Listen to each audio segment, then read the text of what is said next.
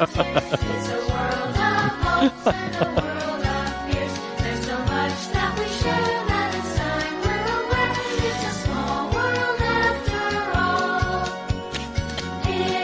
there. You are listening to the Quarter to Three Movie Podcast for Tomorrowland. My name is Tom Chick, and I am here with Christian McCloskey How how do you know my name? And with our Tomorrowland tagline, Kelly Wand. Feels more like a D ticket. I don't think that needs a backup, Kelly Wand. I think you nailed it. You you Uh, crushed it first try. I have two other ones. All right. Well, what what what are they? Uh, more like tomorrow bland. Mm, I can see why you went with And the other finally- one first. All right. Yeah. Yeah. Wait. Lindelof's stories really are like dreams. There's no rules, and I can't remember shit about them five minutes afterwards. It's a pretty long tagline. I don't know that it would fit on a poster. Shut up! But yeah, it works. Uh, Kelly, Wand, do you have an IMDb synopsis for us this week? I'm guessing that you don't. You guessed wrong, Tom. Ah, really? So what do you have for us? Okay. Here's the fun game part of it. Mhm. You have to name the movie to Right. make it stop. Interesting. Otherwise, we're Aliens just are gonna see- read- oh. Alien. Yep. No. Oh. Aliens are seeking a way to save their planet Nil from an energy Alien Nation. crisis. No. In fact, I'm not going to say no. If you say it right, I'll stop. Okay. Independence Day. For that, they need salt, which they plan to produce by draining the Earth's oceans using a metal ball. Oblivion. So they have to recover it. Through a car accident Fear. in which the spaceship is hit by the car of Josh's single mother, Gina Morrison, the spaceship befriends Gina and Josh, telling them its name is Dave Ming Chang, and sees the ball in a photograph. oh, uh, Starman. I got- Starman. No, Pete's Dragon. Josh tells him that Iz was taken from him by a bully. Directed to him by Josh, Dave takes the metal ball back from the bully. In a New York Phantasm, City Phantasm. apartment, There's metal balls in Hey. Phantasm. A young boy named Josh Morrison watches through his telescope an approaching object coming from the sky. God, I've never seen this. So it must be Goonies. I've never seen The Goonies. Last Starfighter. It is a baseball sized metal ball which flies through the window of his room. He keeps it and shows it at school in a science class presentation. Some months later, on Liberty Island, a massive fireball crash lands. The fireball is actually a human sized spaceship. So I'm listening to this, but I'm and I'm wanting to find out what happens because I don't know what this synopsis is. So, uh, Kelly, yeah, Kelly, Wand, I, I'm I'm dying to know what happens to this metal-sized ball and the crash, the fiery crash, human-sized spaceship. Yeah. It sounds a little Promethean, doesn't it? Better. The spaceship is controlled by a hundred aliens, each one inch tall. Its captain Awesome. Pilots the spaceship along with his crew from inside its head. For people, the spaceship seems fairly human, but oh, odd that and Eddie with Eddie superpowers. Murphy. Eddie Murphy as an alien thing. What is that called? A superstitious cop named Officer Dooley, Scott Caan, is desperately searching for the ship. Shoot a monkey. I know what it is. I just don't know the title. Kelly, Wand. It's is Eddie Murphy the alien ship, right? Yeah. What's it called? Leonard Part 6. The police know from the impression of Dave's face in the dirt on the crash site what he looks like, and they arrest him for investigation. Pluto Nash. Dave breaks out. That's a good guess. It's called Dave. It's just uh, Dave. It's Nope. just Dave, Nope. right? Nope. It's a different movie. Nope. Dave, Dave That's Breaks. Out is a good title, though. Dave breaks out, and the police try to arrest him again. Josh is at the scene and recharges Dave, who runs out of power using a taser he takes from a police officer. The ball, thrown in the ocean by number two, is retracted. the, ca- the captain orders number two to be stuck in the ship's butt forever. The crew member who's with the police officer is allowed to enter Dave, and its rocket powered shoe with all crew leaves Earth. While on the ship, the captain tells number three that he will need a new number two, and they kiss. During the end credits, the aliens dance to Shining Star by Earth, Wind, and Fire. Man, Wow. I need to see that. No, so, okay, so what's the name of this movie? That I I know what it is, but I just don't know the name of it. It's called Meet Dave. Oh, I'm so I'm the one that got closest. I basically won Yeah. that, right? Okay. After I said the word, the word Dave 80 or 90 times, then you started to get close to the title. Yes. Meet Dave. Okay. Meet Still- Dave, I not still think Dave. it's- I still think it's Pluto Nash. Have, Uh, you, I- have you actually seen this, Kelly Wand? Mm, I haven't seen the whole thing, but there's one of them who, t- one of the aliens realizes he's gay at one point. Who? Number two, I think. It's very progressive. Uh, Different haircut inside the ship.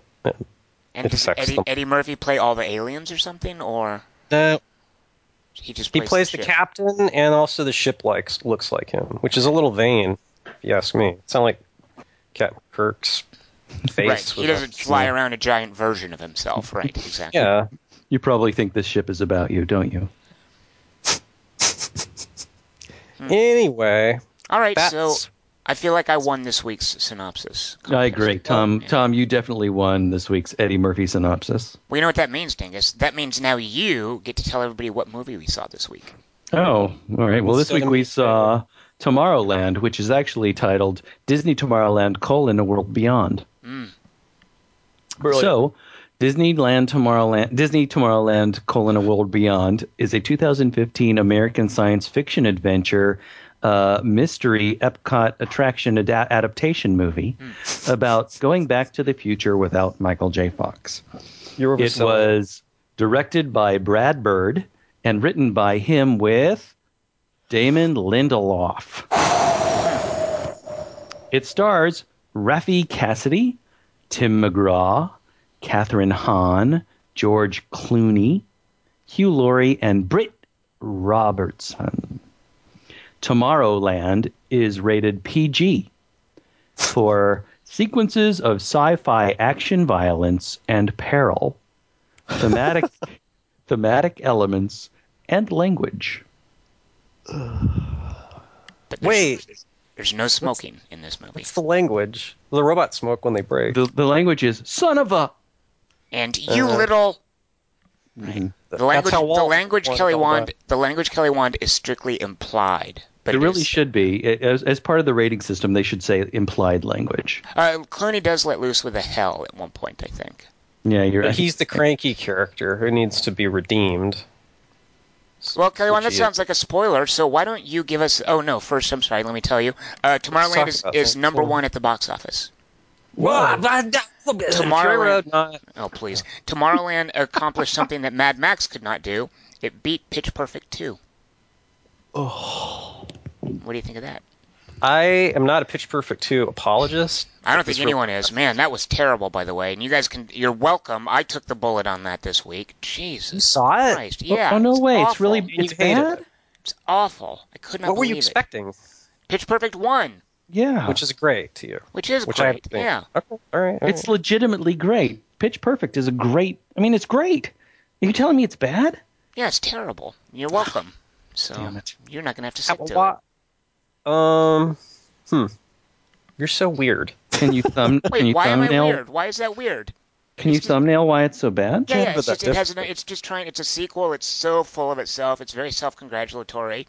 Uh, Uh, there's no character development in it really. They're just trying to, you know, bring back the same characters in these cute little, uh, little cameo. Like for instance, um, in Pitch Perfect one, there's the blonde girl who is the really sort of controlling head of the a cappella group, and she is displaced at one point. She steps down, and Brittany Snow and Anna Kendrick take her place, and they whip the a cappella group into shape. Um, so in Pitch Perfect 2, they have her. Um, the the a cappella group decides to go on a retreat to kind of uh, find out to rediscover how to work together as a team. So they bring this blonde girl back as the head of the retreat camp place. It's sort of like, hey, you know, remember this great character from Pitch Perfect?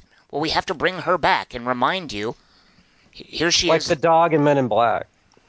I don't know what that's a reference to, but yes. That dog that uh, Tommy Lee Jones comically strangles, and then it's like he becomes his partner in the second one. Oh, but, right. It's like the it's in the sequel because it was in the first movie, and they thought yeah, Right. we should write. Um, Gotta laugh. So let's put the whole movie. No good joke. Like none of the the charm of the first movie. None of the uh, none of the the chemistry amongst the characters. You know, Rebel Wilson has a few funny moments, but um, Sequelizing comedies is always bad. Wait, it's not a comedy, is it? It's about relationships. no, no, Pitch Perfect. Too. It's very much a comedy. Yeah. See, Uh, that's the thing. The only thing to recommend it is there is an awesome. So the the bad guy a cappella group who they're fighting against is um these like super teutonically efficient German a cappella group of Mm. people, and they do like an, Mighty Ducks. they do an amazing cover of the Amuse song called um uh, not victorious. Um, shoot, what uprising? Is it uprising? Uh, there's there's this great Muse song, and they do a cover of it, which is better than the actual Muse song. Um, but even though, so here's the thing. Uh, the, the, the, the charm of these a cappella groups is they do cool covers of songs. But what the Bellas, the Barden Bellas do, the, the, the good guy, the Anna Kendrick and Brittany Snow team, what they do to win the, the competition is instead of doing a cover, they do an original song. Yeah. And nobody Uh, wants to hear them doing original songs. Nobody knows the song. It's just some dippy little light song that the Hailee Steinfeld character wrote. It's supposed to demonstrate what a great uh, songwriter, she is. Songwriter. Yeah. Wait, how do all the other characters know the lyrics then? Or does she sing about? Well, they learn herself? it. It's like what it's the routine they do for the big competition to really blow the judges away.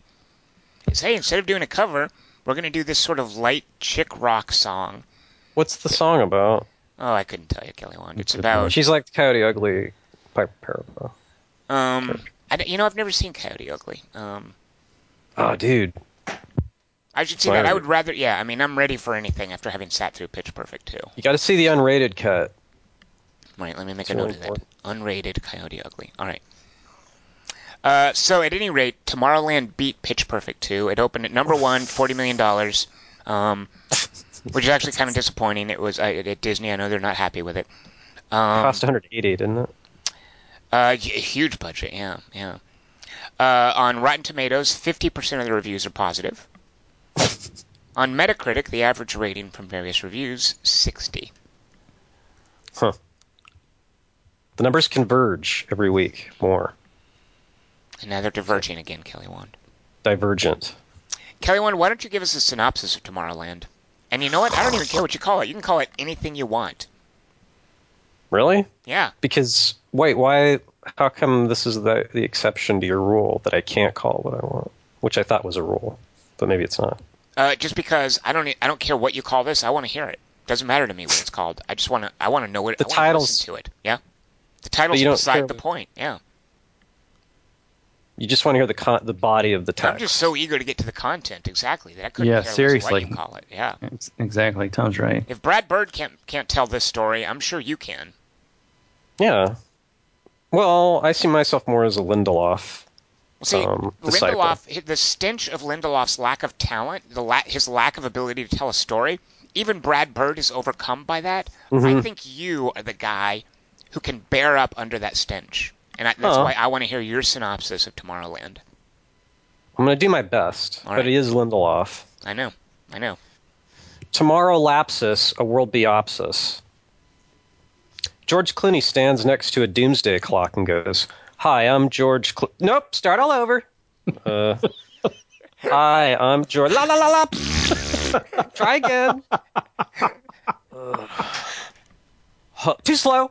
Okay. Hi, I'm George Clooney. I built this clock here that tells me there's a 100% chance that the Earth has 59 days to live. This movie will cover the first three of those days and less than a hundredth percent. There's a bunch of reasons why, but I simplified that for younger viewers into this black and white footage of a mushroom cloud. Show your tits! Fuck, kid, you do it. I hate you and this movie. Up, don't make me tell the wolf story. But okay. Once upon a time, in another dimension, George Clooney here was a fat, slightly Latino kid in the 60s. A fat kid with a dream as big as his stomach and a bag of junk as shapeless as his heart. Cut to fat kid Clooney on his bus. He drops a bag of clanking metal on an old lady's foot and goes, Yikes! He eventually drags it into Disneyland and goes, Guys, I made a jetpack. Sorry, I thought this was a patent office. House works there. He's all, Does it work? Uh, shit, I didn't think this had come up in conversation. Uh, work, you know, uh, means different things and differently. Cut to fat kid in a field with a jetpack on. He's all, here goes nothing. He hits a button and explodes. House is all, forget it, kid. The fat kid leaves. House looks at a little girl robot with freckles and goes, oh, I don't know, maybe a whole movie about a jetpack would be awesome. But if it's aimed at kids, we should definitely put Nazis in it. The girl's all, I like how that fat boy came here for nothing. House is all. Yeah, and last week you said Taylor Lautner would make an awesome Secretary of State. To celebrate his defeat, the kid gets onto It's a Small World after all, but the ride breaks and takes him to a subterranean hell pit under Disney. It's dark and you can't see anything. But the fat kid's all, Whoa! His boat slides past an animatronic Walt Disney cryogenic head, then lets him out at some robots. They attack him, then mangle his jetpack and throw it at his head. He's all, Oh, you fixed it! Eventually, he walks back to the ticket counter and goes, Check it, asshole. Now my jetpack works. Losers. House is all, Yeah, thanks to our robot. The kid leaves and does nothing for 50 years. Old time Clooney's all, and that's my jetpack story. I also had a jetpack in Gravity, by the way. The camera pans to a Piper Perabo teenager. She's all, now for my character's setup. I too is an inventor, but I'm a girl. We wait till her flashback starts.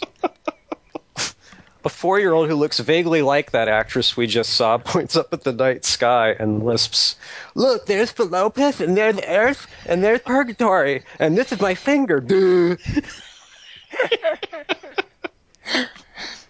Her dad's all, Yeah, honey, you're brilliant. Fuck, my life's over. You guys grew up so fast. I want to go to them. Duh. Her mom's all, uh, sweetie, they're really far away, and you know there's no air in space, right? Clooney made another movie on that topic. Stars have everything.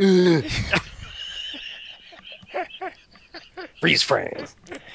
Teenage Piper Perabo hugs the doomsday clock and goes, That's when I realized I know how things work. Pauly Shore's her dad. His job's making nothing at home out of garbage can lids and wires. He's all, fuck, this fan sucks. Piper Perabo comes in and flicks a switch on his motherboard from off to on. Suddenly, all the lights in the country come on. He's all, see, Daddy? He's all, yeah, I guess. I just want to kill you. I think it'd be better for me and your brother there. Dad, you've been telling me only one story my whole life. Now I'm going to regurgitate it. Once upon a time, there were two wolves. One was terrible, the other was awesome. Which one do you feed? Also, pretend there's a food shortage, but optimistically. Honey, that's not actually a story per se. I was an idiot for saying that. She throws him a tennis ball and goes, Here, eat this, and turn that cannot upside down. She ruffles her kid brother's balls and heads into the bathroom. The brother looks at us and goes, By the way, I'm not Clooney's character, although our haircuts are similar. At school. Her teachers are all, As you can see, antimatter is extremely poisonous to cheerleaders. Another one's all, And that's why Song of the South's hard to find on Blu ray. Another one's all, 1984, Fahrenheit 451. These are classics of science fiction literature. Compare them to today's modern cinematic offerings such as Prometheus, Lost, World War Z, Star Trek Into Darkness, Cowboys and Aliens, The Leftovers, this. Notice how the works in the first group have endings, character development, ideas, while the latter, they tend toward the infantile, the terrible, the idiotic, saccharine, witless, poorly conceived, uninteresting, disregardable, incompetent, difficult to finish, chock a block with pointless exposition and characters who are so grating that their very names. Yes, Perabo. Can we fix bad news? What the? How dare you? Class dismissed. Now, who wants Disneyland tickets? They're only good for the end of Captain EO. Anyone? I knew this one would kill. I look over at the German kid robot sitting next to me and go, Yeah, fuck those goth doom and gloom naysayers like Ray Bradbury. Speaking of which, how old are you? The German kid raises a hand and goes, Nine! oh, jeez. Too soon. The next day, the Perabo girl gets arrested, and when she touches something dumb, travels to another dimension in the middle of the police station. The cops aren't interested. That night, she retouches something dumb. It's a hyper advanced piece of technology that makes her fall down some stairs and dislocate her shoulder. That's its function. Her dad yawns and lurches from his bedroom, staring down at her groaning, broken figure. Dad, I went to the future again and it's all wheat. He's all, ah, Christ. Staggers back to bed. Fell down the stairs again. She goes to her brother's room, yanks away his bedspread, tosses away the penthouse, grabs his flashlight on the second try, and goes, Kevin, the future's made of CG wheat. You smell like a swamp as usual. Well, as you can see, my phone's got mud on it, idiot. Now, do you have Dad's computer password? I need to search randomly on eBay for plot points. Whoa. Oh, excuse me. It's later now. Wow, this tea thing's the only entry on eBay under Disney paraphernalia. Does Disneyland exist in our universe? And can I go to the future someday? Not yet. Actually, not in this movie at all. We're already pretty kid heavy. The next day, the little brother's wandering around his driveway when the robot girl from Disneyland shows up with a box of Oreos. I am pretending to be a Girl Scout. Wait, you were programmed to talk like that and buy the wrong cookies and wear the wrong clothes? Damon Lindelof came up with my concept while watching Small Wonder. Where is your sister? The eBay ad was placed by a chick with a beehive haircut who sells Star Wars crap at some place in the same or a different city. Perabo learns this by going to it. When she gets there, she puts the pin on the counter and goes, Hey, I thought since you're selling one of these on eBay, I could buy some wheat here. You see, I'm a dreamer. The beehive lady's all, Hey, Gary. A door to a back room opens while Star Wars music plays. A, bla- a black man jumps into view and stands in the doorway until the door tries to kill him. That happens in the movie. Then he and the beehive lady turn into robots and try to kill Piper Perabo with ray guns. Luckily, House's robot shows up and kills the robots with martial arts CG, then drives Piper Perabo away. Piper Perabo finds a bloody Kleenex and holds it to her nose. She's all, wait, so that assassin robot's programming included getting stuck indoors? Why didn't they know martial arts? I am programmed to pretend to switch off if someone asks questions. She switches off. Piper Perabo's all, oh well, at least now I can get some rest. The little girl opens the passenger door and throws her out of the moving car. Perabo stands up, brushes herself off, fucks around with a Kleenex some more, then looks at the words on the mailbox beside her and goes, hmm, Clooney is a fat kid but now an adult. She walks up to a house somewhere and rings the doorbell. Clooney's voice comes out of a speaker. Go away! Some CG punches her in the face and catapults her 12 feet through the air and into the dust and breaks her spine. She stands up, then starts looking around. Shit, I lost my Kleenex. It starts to rain on her. Inside, Clooney's all stupid 10 year olds. What the? My metal tractor's on fire in the rain! He goes outside and uses CG to turn his tractor off. Then he's all, What the? Why didn't I close my door behind me? Ten minutes later, and then House threw me out of Disneyland for inventing doomsday clocks. Perabo's all, Who cares? The doomsday clock's percentile goes from 100 to 99 and 44 one hundredths. Clooney's all, Whoa, ignore me some more. Okay, she shrugs. The percentile goes to 138%. Fuck! Nothing I make works. Then he's all, speaking of which, check out these animatronic versions I made of Tesla and Edison and uh, third person. Jules Verne. I didn't finish Nixon here yet. Golly, do they do anything? What are you talking about? They're standing up. That's more than you're doing. Eventually, some robots attack, so the robot girl shows up again, and they all take a rocket to a swamp. Then another rocket to the Eiffel Tower, which also turns into a rocket that takes them to some green screen. Clooney's all, You ain't seen nothing yet. For once, he's right. House is all, Sir, you were asked to leave the park.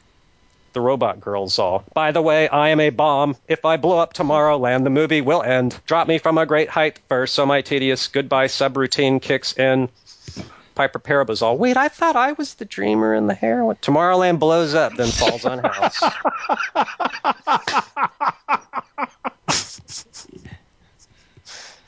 It's like a reverse Wizard of Oz, except the House goes scrotum. Even robots say that when stuff falls on them. A newspaper's all due to worldwide epidemic of mysterious T-pins, thousands die from falling downstairs and drowning while mistakenly believing they're in wheat fields. Modern Parabozol. And that's our plot resolution. She smiles. Clooney looks back at the doomsday clock and goes, Uh, well, we're still at 59 days and 99%. The 99 seems a little low to me, actually. I look over at the T pin and go, I didn't think this was even in the realm of possibility. A minor Lindelof? The end. Wow. That's the Fury Road of Opsies, and it took George Clooney's movie Just bring it out of me. Did I forget Damn, anything? that, was, that was good stuff, Kelly Wand. I am only a pawn in Damon Lindelof's game of writing life. So is it all Um, s- really his fault? I mean, what the hell was this? What happened? Uh, whenever some when you, someone says anything about a movie's message, especially your writer, it means the characters suck. Because it And- should just Yeah, and that's the thing I heard before I went to see it. You know, I, I happened to mention to somebody that I just met that I was going to see it, and she said, "Well, I haven't seen it, but I've heard that if you leave it not thinking that it has a positive message, you really missed the point. That's what I want to do when I go to a movie. Is either miss the point or feel preached at by robots. No, no good kids movie is where where they mention the message. Like Aladdin didn't have a message. I, I mean, I can't think it's all Lindelof because it's it's not just the script. The pacing is so unbelievably horrible. What what is going the on with script. Brad Bird? No, it's not just the script. He's chained to the, Lindelof. He's the director, and no, he's not chained to Lindelof. He's These the are- director of the movie, and somebody edits it. Editing, I mean, pacing is not just that. This movie is horribly paced. The sense It- I, I mean- got. Oh, go ahead. Go ahead. No, go ahead, Tom. Well, it, it, it reminded me of when Disney would try to do something that's out of their grasp. Like they're, they you can see what they're trying to do, but it's clearly beyond their capability creatively.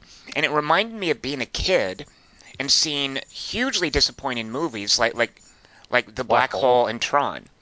Um, where I, I you, you know you can see they've got they, they so desperately want to like match the success of Star Wars or something, and it's just not within their their creative ability.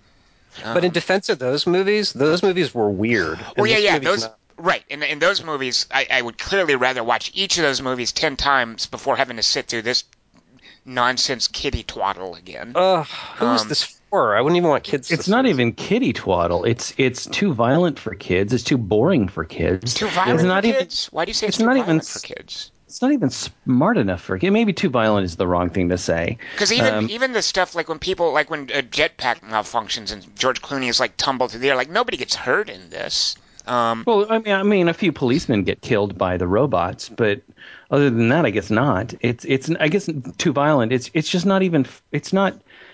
It's not smart enough for kids. I don't know who this is for, and I, I don't understand what in the world happened to Brad Bird. I mean, he made Ghost I- Protocol. What what's going on here? I think he's off the hook. I maintain it's all it's still Lindelof because all I- Brad Bird can do is, is storyboard those sequences, and if it's just robots doing nothing, and I think No, I, I but mean, he gets to edit it. I mean, he gets to at least dictate what the pace of the movie is, and the movie is slogging through a swamp for the entire movie. well, George even- Miller couldn't have made this movie. I movie. think a lot of this too is just Disney. It's Disney trying to do with Tomorrowland what they got this this accidental success they had with those Pirates of the Caribbean. Yeah, you're right. Um, and I can't imagine. I mean, they must have. This this feels like it has their corporate fingerprints just all over it. Like, Yeah, like the thing is just sticky with Disney corporate fingerprints. It is really. I mean, one of the one of the real trenchant observations the movie makes is when they find out when we find out that that whole thing that she went through was a commercial and now we realize the whole thing we went through was basically a commercial i mean that's what this is it's a commercial for disneyland Well, and even uh, and not just for Disneyland, for Disney properties. When they go to that Right. little blast from the past thing and it's full of Star Wars stuff, I couldn't help but think, oh yeah, that's right. Disney just brought Star Wars. They just bought the license for that. right and the they're final, reminding you. Right. Yeah. and the final trailer before this was for star wars so it's it's really all just i think it's just all a huge long commercial yeah Yeah, just just uh, it's you know like we've described other movies. This is like corporate product. Um, Tomorrowland's barely in the movie. She barely ever goes there. Most of it's set in like woods and how like it's mostly set in our world. And then when you go to it's- it's not even the Tomorrowland we know. It's Right. like the, the swimming pools, which is kind of a cool visual, but like what? is So, but which don't make any sense practically in any way. I mean, nothing really makes any sense in this movie. no, I don't know why I mean- anything happens in this movie. I, I could, I would, I, I would ask you guys to pick apart the rules for like her walking through the the, the this whole thing and how the pins work. But what's the point? It's this is, I, I don't understand what the fuck they were thinking. well, that's why I say it's like kitty twaddle. Is I think what they're trying to do is make this idea, and I don't know what sort of marketing they're planning on doing, but this whole idea that hey kids collect these cool magical pins. Um, Oh, It, it reminds me of like this whole idea of of Pokemons or these little creatures you capture in a ball and you're supposed to collect them. You know, they they end with this message that that the kids are going out into the world with with these little cases full of pins and they're looking for dreamers. Um, and now you know now buy our collectible pins. You know now your kids should col- collect our our our pins that we're selling. Yeah, right. but have a T. ugh, I hate it. I hate everything about it. I hate the Well, kids. I was You know- really hoping I would be the wet blanket and you guys would somehow like this movie. What? 'cause I was no, just- I can't imagine anybody would? liking this. How would you imagine? Dingus, that's an insult. I demand you I- take that back right now. I do. Uh, I, I, I, I, I, I apologize. I take this back. I was just hoping for something because Brad Bird is is really has really done pretty good work, and so I was surprised at how bored I was during this. I mean, I could not believe how long it took, how terrible the pacing was, how repetitive it was, and how little point it had. And I just thought maybe I'm just in the wrong frame of mind. Maybe those guys will really like it, and I get to be the wet blanket. What? But it's just Dingus, I don't I- know. yeah. What do you take know us what? for? Those mm-hmm. Disney movies from the 70s that are seem goofy to us now, like that darn cat and the computer wore tennis shoes and the Gnome-Mobile and Pete's Dragon, like all that shit's way better than this. And none of those had like quote messages. It just had like jokes and crazy shit going on. It was just meant to entertain kids and adults too. If they like people were all laughing at it. I don't remember this whole thing where you had to like target so far down to get And it's sort of like everything that Brad Bird has done correctly in the past. The the human qualities of the animated characters in Incredibles, the uh, Yeah. the the pacing of Ghost Protocol, the the fact that Iron Giant avoids the pitfalls of so many like kids movies because Iron Giant Yeah. clearly is you know it, adults can enjoy it, but Iron Giant has a lot of the trappings of a kids movie. Um, but it avoids all of the pitfalls of kids movies and the the saccharine and the cloying goofy sidekicks and stuff. Um, Right. Like everything that Brad Pitt has accomplished, maybe even against the odds in his career up to now, all of that is like gone in this. And all of those problems that could have made Iron Giant or, or Incredibles or Ghost Protocol a crappier movie, all of those come come out in full force in this Tomorrowland crap. What's most amazing to me is the things he makes fun of, the or the movie. Incredibles makes fun of this movie. The Mm-hmm. Incredibles, the, that whole uh, "you've caught me monologuing again." This movie is all a Oh, bunch right, of right. crappy monologues strung together. We even have Hugh Laurie at the end in this ridiculous pontificating, Yeah, terrible yeah, monologue. yeah. And Hugh Laurie is somebody I would watch read the phone book. In fact, we just saw Hugh Laurie appear in this great part in in this way we've never I've, I've I don't recall seeing him seeing him before in Veep. I'm, I'm I'm so excited to see that guy. I'll see him do just about anything, and he does this monologue where I just want to just eject him from the movie. And Brad Bird made fun of that in The Incredibles. He made fun of that very convention, and he falls into it here. Now, I will blame Lindelof from that because this this movie is all just telling and telling and telling and so monologues much, and monologues. especially yeah after we saw Mad Max, which is a beautiful example Yeah! of show don't tell. Yeah, This such a movie is, is, is crammed crammed full of tell don't show, and it's like an, it's amazing what what an absolute it, it's a textbook example of how not to what you don't do in a freaking movie. right. And so preachy, Kelly Wands. Like, oh my God, all of that yeah. Crap about, you know, like global warming and, uh, you know, science should be like for dis- hope and not despair. And, uh, Yeah. I mean, uh, oh my. I hate that. Cuz you know what? Like I'm reading The Martian right now and like that's a like a book where it's like someone actually trying to solve complicated problems and like having an adventure and shit. But you can kind of see what's I don't know. Like there's no intelligence to we're just told this chick's intelligent, but she's basically spending the whole movie just being dumb and waiting. To, her only thing is at the moment when when Hugh Laurie monologue, she goes, "Oh wait, so you're the bad guy because you just gave a monologue," and that's like her payoff. I don't remember her doing anything else. Well, let's. Like, can we talk a little bit about this female "quote unquote" protagonist? And and I, I don't know what to make of that. What do we make of that? As I mean, as as sort of a, a, a convention right now of of and because we just saw Fury Road, and uh, and and I think we all agreed that the the the female centric ver- the female centric nature of that movie, uh, and how that was actually carried forth in a non-obvious but still really vital way mattered to the movie. But in in this movie, this this character Casey Newton. Um, what does it matter that she's female? I mean, I, I guess I respect the idea of it, but isn't it just That's it. pandering? I mean, what what does Uh, that do for this movie? I mean, I don't know about other- pandering because I do think it's a noble pursuit. Is is have this idea of you know the, these these uh, I think they call them STEM studies, these traditional uh, areas of, of of education that women historically have steered clear of and have become the domain of men. Um, And Dingus, is it called STEM studies? Did I just make that up? No, no, you're right. STEM, Yeah, science, technology, electronics, mathematics, whatever. Um, mathematics, right, right. you know, I love this idea of fostering the uh, heroines who, who are invested in this. Um, Right. But like, she doesn't do anything smart in this. Like, she's she's No. got pluck and grit, and I guess she's, you know, like she's an aw shucks, go out and do it kind of character, and she's honest to her father, whatever. But I couldn't help but watch this and fondly recall. I know you guys didn't like this movie as much as I did, but man, I loved uh, an actress named Mackenzie Foy in Interstellar.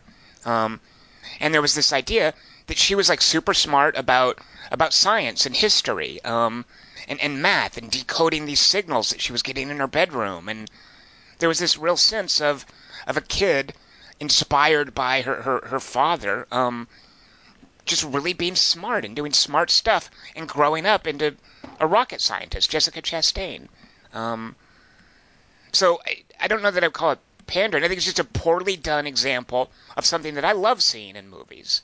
Um, you know, a smart little girl being smart about things that historically little girls aren't portrayed as being smart about in movies. Right, and, and I, I I think pandering is probably the wrong choice of word because I think the portrayal is the problem here, um, because I think that this what the study seemed to show is that that women uh, or girls have a huge aptitude for that, and then they just it suddenly trickles off after a certain point, which is a huge detriment to society, and for it to be portrayed in a in a in an interesting and strong way is really really great, but I don't under my difficulty with this movie is is is this a is this female character a worthwhile character? Is the portrayal worthwhile? And Uh, more more to the point for me is if you're going to have a female character doing these things, do we have to have her do things, or is it should it be specifically female? Is there is there something that should make me think this is why a girl is playing this part instead of a boy? This is why this is a female character instead of a male character. Is there something inherently female to this character? And so I got lost in all of these things when I was trying to kind of suss out why this character is just. I, and I think it's the writing, but Yeah. I, I don't know. I got lost. I lost mean, in a lot I think that. you're asking us to look for a thematic reason in, in a script that is just absolute trash. Yeah. Um, yeah, yeah, you're right. So, but that's a good question. Like, for instance, when we talk about Mad Max, you know, is, is Furiosa being a woman important? And I Yes. think yes, because she is she is carrying away the treasure of fertility away Right. from this oppressive man. Yeah, Right. it's important that she's a woman. It's the theme of the movie. The whole movie's about that, and this could have been that. And that's what that's. Fury Road really does ruin this movie even more than it already would have been. Well, you know what else ruins this movie is Ex Machina. You know, this whole idea of, Yeah. a, of, a, of a man's relationship to a, a robot and the deception involved in that. And is the robot reciprocating? And, you know, I, I thought it was actually, frankly, and, and maybe it's just because I already hated the movie, but this idea of George Clooney flying away with a little girl in his arms and the little girl's proclaiming basically, I always loved you, and his love for. Like, I thought that was kind of weirdly creepy. Um, Yeah. It in was this- so creepy that I was worried he was going to kiss her. In it- the you know, really, Dingus, it really did look like in a clumsier director like could have made this a pedophile's dream. Yeah. yeah, absolutely. Um, yeah.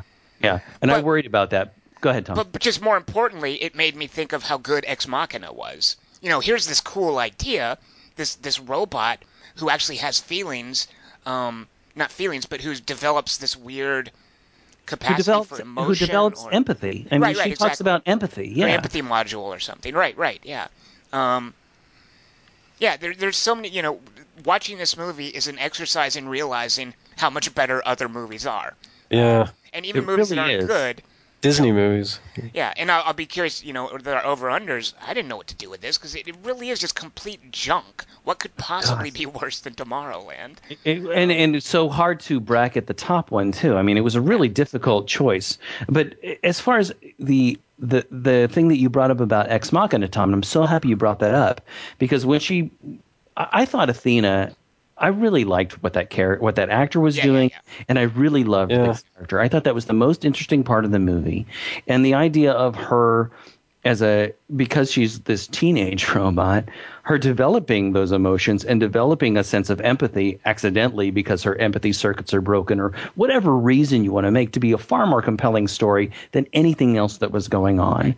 And and I thought of that as a contrast to Ex Machina because because so many people because I I got this I, I got this feeling of well, geez, maybe maybe Ava is actually has empathy, but then everybody told me no, no, she's just been programmed that that way. But this movie shows this teenage robot that maybe broke out of that.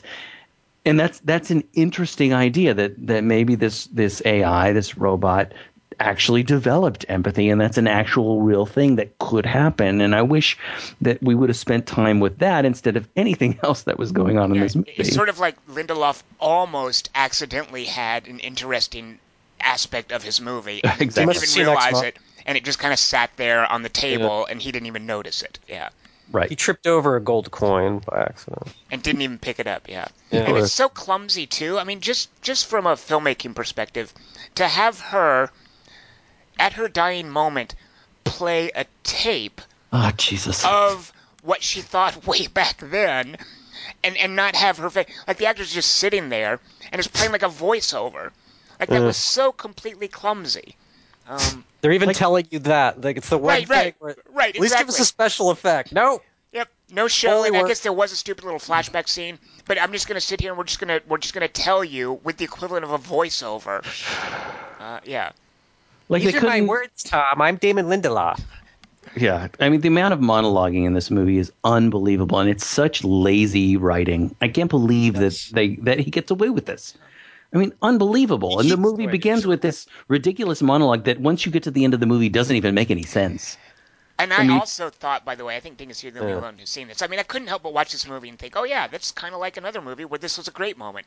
The bookend stuff in um, Grand Budapest Hotel with Tom Wilkinson trying to talk to the camera while he's being interrupted off camera. Like there's stuff happening with his kid. It's distracting him. Like I Right. loved that bit in the beginning of Grand Budapest Hotel, and here it was just like, who is this annoying off-camera character? Because even the dialogue at that point is just awful. Yeah. I mean, I was even annoyed that early on in the movie when I didn't know anything about it, and you know, when I come into a movie, I'm I'm giving it the benefit of the doubt. I want to like it, and just Yeah. early on, this movie was like, I'm gonna do annoying things to you, so you won't like me. Um, At that point, I thought it was a computer that kept interrupting him, and that was uh, what I was hoping for. And then we get to her, and she is just so unappealing. I, oh my god, and and, and I'm so happy that I I mean, as much as I like, I, I mean, Piper Perabo is so great in one particular movie we've seen, but it's it's a very funny that you use that you actually use her as the stand-in for this particular actress, uh, Britt Robertson, who I just I don't think she's any good at this at all. and I'm glad to hear you say that because I was reluctant to. I mean, I feel bad because she's young and maybe she's just not doesn't have a voice yet or something. Or but yeah, I didn't care for her either, and I even really didn't like Clooney. Like him trying to be irascible. No, just, he's just felt so unconvincing. false. yeah. He's bad in this. He's Yeah. really not very any He is- good, but it's not his fault, I don't think. But he's bad. I don't think He- anybody's there's any no good in this. relation to his child self. Like if it And- makes no sense that that kid would grow into him. And that kid was really creepy too. Like that kid, I don't know what it, like he could play like some weird like in some evil kid movie or something. Like I don't know why they decided to pick that kid to be a young Clooney. He was I don't- smug and creepy. I didn't like I don't Yeah. either. He was weird, and he does look strangely like the other kid, Pierce Right, Gagnon, right. who Yeah. plays Nate. And you know, we, he was the the weird, powerful kid in Looper. Um, Oh, thank you, Dingus. I knew I'd seen him Oh. doing that. Yeah, yeah. Huh. but Good- but they good both look s- slightly similar. That you're like, Yeah. is that? Am I supposed Yeah, to there's think? two girls, two two, and then that character's never in it. Neither of them are. Both the boys kind of get written out. So you have the two girl characters. Ah, it's such. There's so many bad ideas. Tom, It's were you super super excited when Keegan Michael Key showed up? Oh my god. Well, okay. So here's the funny thing. So I went and saw and on the same day. I, I saw Pitch Perfect 2, and then I went into it, and I, I went straight from that into Tomorrowland. Um, what's his Purge name, that Dingus? taste. Key, uh, Anthony, no, Michael Key. No, he's the Key and Peele guy. What's his name, Dingus? I can't. I'm just trying His to picture name is- your day. His name right is now. Keegan Dash Michael Key. Keegan Michael Key. Right. Okay. So that guy I normally find really annoying, mainly because uh, Dingus and I watched a, a series. Actually, Kelly Wand, I think you saw this. Uh, the series Fargo, which is amazing. Um, actually, Dingus, I don't think you ever saw the last episode, but Keegan, this guy Keegan Michael Key, and his comedy partner, somebody somebody Peele, uh, they show up in Fargo. They are they are absolutely out of their like it, they're so ill fitting to what th- that series has achieved by this point. Um, that it really turned me off that actor for a while. And I've seen some of their sketch comedy stuff, and it's just not for me. It's fine. Um, but one of the rare, and it's mainly because the rest of the movie was really bad, but Keegan Michael Key is also in Pitch Perfect 2. What? And, and Oh he's, no! he's kind of good in it, though, because he, he's playing a guy, he's basically, he's playing an asshole. Um, and he's supposed to be grading. And then at a point later in the movie, at the very end, it turns out, you know what, it's kind of like it's for the best as far as the character to whom he is being an asshole. He plays Becca's boss at an internship that she takes at a recording studio. Um, and he's a jerk to her. Uh, he sort of pushes her to to do stuff that uh, that she doesn't want to do, and he's uh, he he makes harsh critical comments towards her. But at the end, you find out he really does believe in her talent, and there's this kind of cool moment where he's like, you know, I I, I really did this to make you better, and I think there's a good future for you, and I don't like it when people are as good at their jobs as you are, and you know, go out and get them. Uh, and it's this kind of cool turnaround. Um, so he was actually good in Pitch Perfect 2. Um, so Dingus, when he showed up in, in this, I had a little bit of goodwill towards him. And All besides, right. Kathryn Hahn was in the scene, so Well, I, I actually kind of liked him in Parks and Rec. I have to be I have to be honest with you. oh my God, who was he in Parks and Rec? Oh, right, the, the husband. Yeah, yeah, very good. Or the uh, the uh, boyfriend. Who? Yeah, she He's does marry. he's Donna's he's Yeah. Donna's like oh my god this guy he, uh, he's going to be such a problem and he's like I baked cookies for these parents. You know what? Fair point, Dingus. And I, I think he like that kind of sitcom appearance and that kind of just straight up sitcom character. And, and yeah, you know what? I liked him in Parks and Rec too. So based on that and Pitch Perfect 2, I'm I'm no longer. It's just he was so out of him and his buddy were so out of place in Fargo. they were just out of their depth. You're right. Um, I can't but- believe you saw that shit back to back. That's freaking me out. Well, right and you now. know what I thought the whole time because Pitch Perfect 2 early on it's very clear that uh, this is going to be terrible. So I basically spent four over four hours because Yeah. Pitch Perfect 2 comes in at like uh, I think 115 minutes. This was 130 minutes. Um, I know. And you I- feel every one of them twice. So Yeah. and not only that, but I spent four hours thinking, God, I could be next door watching Mad Max again. I know. Seriously, I I, know. I, was thinking of just getting up and going and just walking into whatever theater was playing. It's fine if I got in the middle of it. I just wanted to see more of Mad Max, and I stuck out. I stuck with both of them.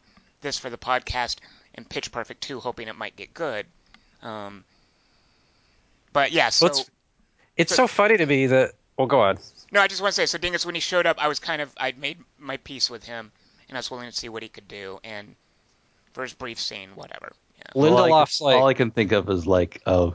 What's Tom going to think at this point? Right, Because I was so bored. I we, I was so bored in this movie, and and my girlfriend was even more bored than I was. She was oh, just you made her see it. Uh, and I feel terrible about that because because like you said, Tom, all I could think of was, damn, I wish she had seen Mad Max with Right. us instead of this you could have because I that time to show her Mad Max, but and no. I think that she would totally groove on that and and I mean she said m- many of the same points that I'm saying about that's just the, the crappy things that they do with that female character and how terrible a character it is.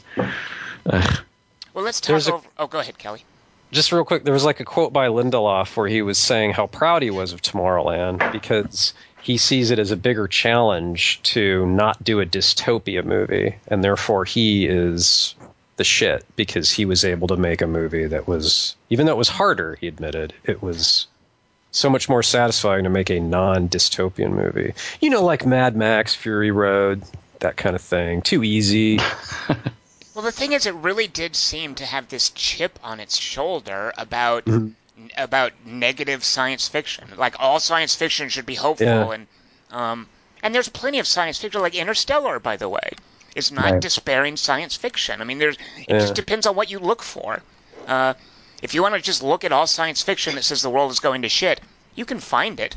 Yeah, there's plenty there, but and also, by the way, a lot of science fiction is just a reflection of the current zeitgeist. Like we tend to think of the future, however we feel about the present. Um, Right. But it's No. also just wagging its finger at something while indulging in it. oh God, it, it- I mean, yeah, yeah. it's like like uh, we hate porn. Yeah. Let's show you a bunch of porn. I mean, it was Yeah, just, now here's a dystopian future that we have to prevent with robots. There's robots too. It's what the. Let's, let's do Oh. over unders because I had no idea. I had no idea what to do with the movie. What the hell I were those robot assassins? I mean, they could they could jump around like the Matrix dudes. They had weird smiles, but they had to run upstairs of the Eiffel Tower like everybody else. Yeah, yeah. And then they got stuck on the outside. That guy, this is the main villain. You never see him die, or isn't there, I- there's no final shot of I him. briefly thought that dude was Jim Carrey. I was like, oh, we have Jim Carrey in here. And it's Yeah. like, oh, no. When he, yeah, I thought that too, actually. All right, so for my over under, I don't I don't know what to do with this. I basically because I really do feel like the the idea behind this movie, um, even though kids should I imagine would hate this movie, it'd be boring for them. I think this was a, an example of Brad Bird and Damon Lindelof thinking, let's make a movie for kids, you know, that adults will enjoy as well. Um, so my over and under are adults making kiddie movies that they think adults will also like, and of Oh, course like failing this. miserably. Right, So- like. That's my theme. I think the over for this, and, and, and by the way, these are also directors who I think should know better. Um, the over for this, um, a movie I also didn't like, but I think is better than this, is Super 8, which is J.J. Abrams Uh. thinking, I'm going to make a movie about the magic of childhood, and it's going to be like E.T., but it's going to be a monster in it, um, but the kids are all the heroes, um, and it'll have some redemptive message at the end. Uh, and, and Super 8, i- I also think, is similarly clumsy. It's confused about who it's for. Um, but at least there's a couple of interesting performances in it. Um, I forget which Fanning. I think it's. Elle Fanning. Um, And the makeup artist is the hero. That's kind of interesting. well, yeah, yeah. This idea of the, the, the kid being like a horror movie geek as a kid, and he's wanting to make a zombie movie, and um, yeah, some of that's interesting. Uh, yeah, so that I guess I would say about even though I didn't like Super 8, it has some interesting ideas as well. But again, I think it's J.J. Abrams thinking, I'm going to make something, you know, obviously it was a nod towards E.T. I'm going to make a Spielbergian movie about the wonder and magic of childhood. Uh, and it didn't work. So, as for thinking about something that is worse than Tomorrowland, which is a real accomplishment, uh, I also similarly hated Hugo, uh, which Martin never Scorsese directed. And Martin Oh Scorsese, man, of all that's a good choice. That's a really good choice, Tom. yeah, and he should know better. Uh, he was so confused with what he did with, you know, Asa Butterfield and, and Chloe Gra- Moretz Grace. Grace Moretz? I keep forgetting. Uh, Chloe Grace Martha. Moretz. Uh, you know, they're, they're both left adrift in this. He has no idea what to do with them. Sacha Baron Cohen does this crazy, you know, he's a French guard and there's dogs chasing him and it's wacky. Uh, Ben Kingsley shows up as this kind of Obi Wan curator of old films. Uh, like it is so confused and it's turgid and there, you know, it has pacing issues and you're wondering the whole time what the hell is he doing here. Uh, and I was also just bored out of my skull in Hugo. So I think Hugo is worse than Tomorrowland. I remember us watching Hugo, and like the editing was so horrible that we would laugh between the moment, like an editing moment happened, and when the joke was supposed to spring. Right, like like cuts, like yeah, editing choices were funny for how bad they were. Yeah. Yeah, we could we because we had laughter space between the actual editing. It was so weird. It was such a surreal experience watching Hugo. Yeah, and I don't, I don't know why. I mean, I don't think anybody's gonna like Tomorrowland, but some people do like Hugo, and I guess it's because If Hugo won, didn't it win him Best Director? What? No. No, Eh. that can't be true. Was he even nominated? I, you know, it wouldn't surprise me if he was nominated. Um, eh, or even if he won. Who knows? The Academy a a lot of times will give someone an award based on past work, so I don't know. Uh, yeah. But yeah, I, I thought Hugo was was similarly inept because Brad Bird, Martin Scorsese, and even J.J. Abrams, I, I think, should know better. Um, all right, so those are my over and unders. How did you guys deal with this challenge, Kelly? Why don't you go next? Um, I guess my over's Interstellar because I didn't like it, Right. but it at least had a little science in it. So basically, you were going with like other science fiction. Is that the idea? Well, or like a girl character, like kind of what you were saying Okay. before. Uh-huh. I guess I'm probably piggybacking again. But also, you know what? My over should be The Martian, even though it's not finished yet, and it's Ridley Scott. But like, that movie seems impossible to fuck up to a Tomorrowland degree. And it's I, kind of I can see I can see the Martian being fucked up. I mean, I can see Not like this though. It won't be like you got to be optimistic to survive Mars.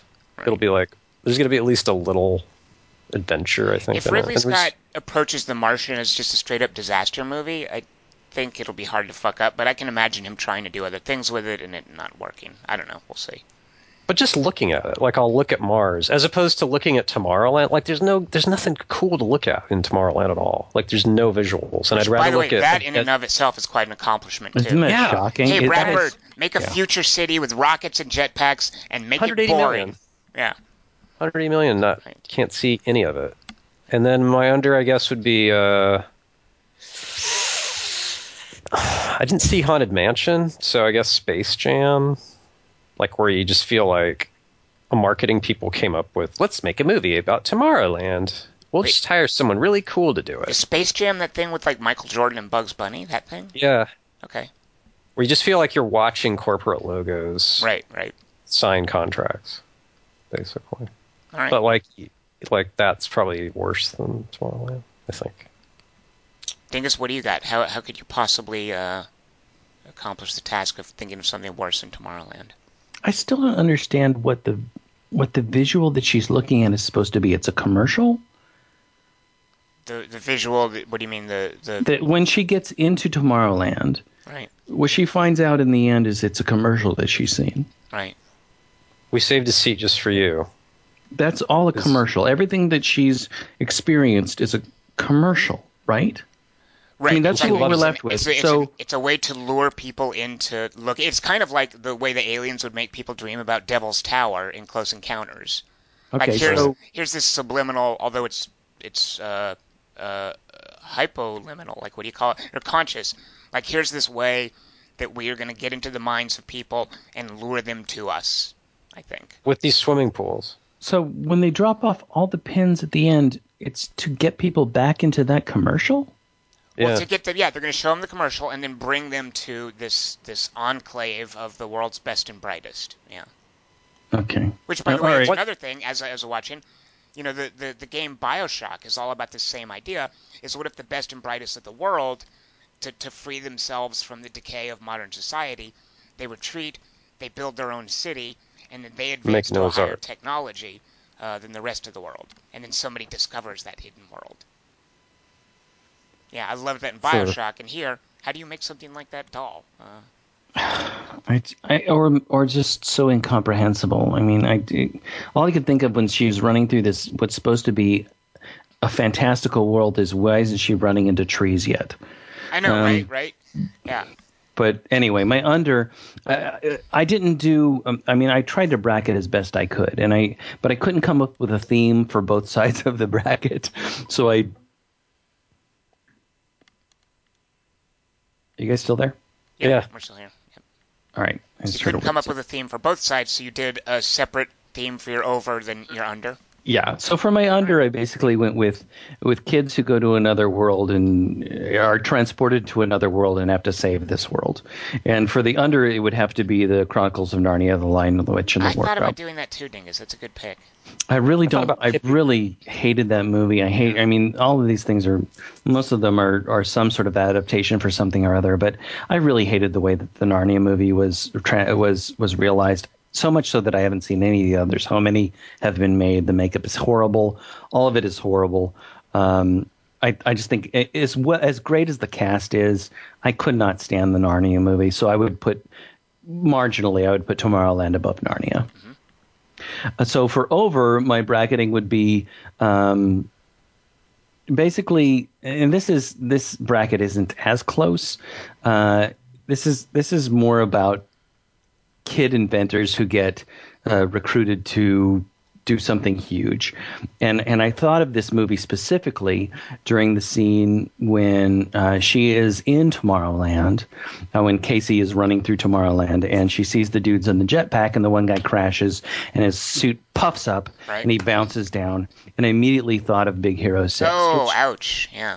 which movie I really liked. I really Oh. liked Big Hero Six a lot, um, but. Uh, so, but I would, but I didn't like it as much as like a couple of people that I talked to about Tomorrowland were like, oh, like WALL-E, and I'm like, oh no, WALL-E is light years ahead of where Tomorrowland is. Um, but I would put I would I would put since I like WALL-E so much more than Big Hero Six, I would put Big Hero Six above. Kelly, did you see Big Hero Six?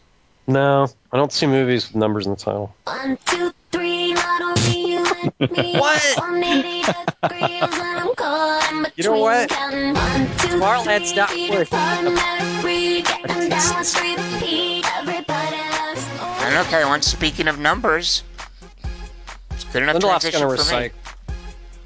Oh, what? Because Henry VIII has a number. Oh, good point. It does. Yeah. You have a number. thought that's what you meant. 9 11. Too soon. Wait, so.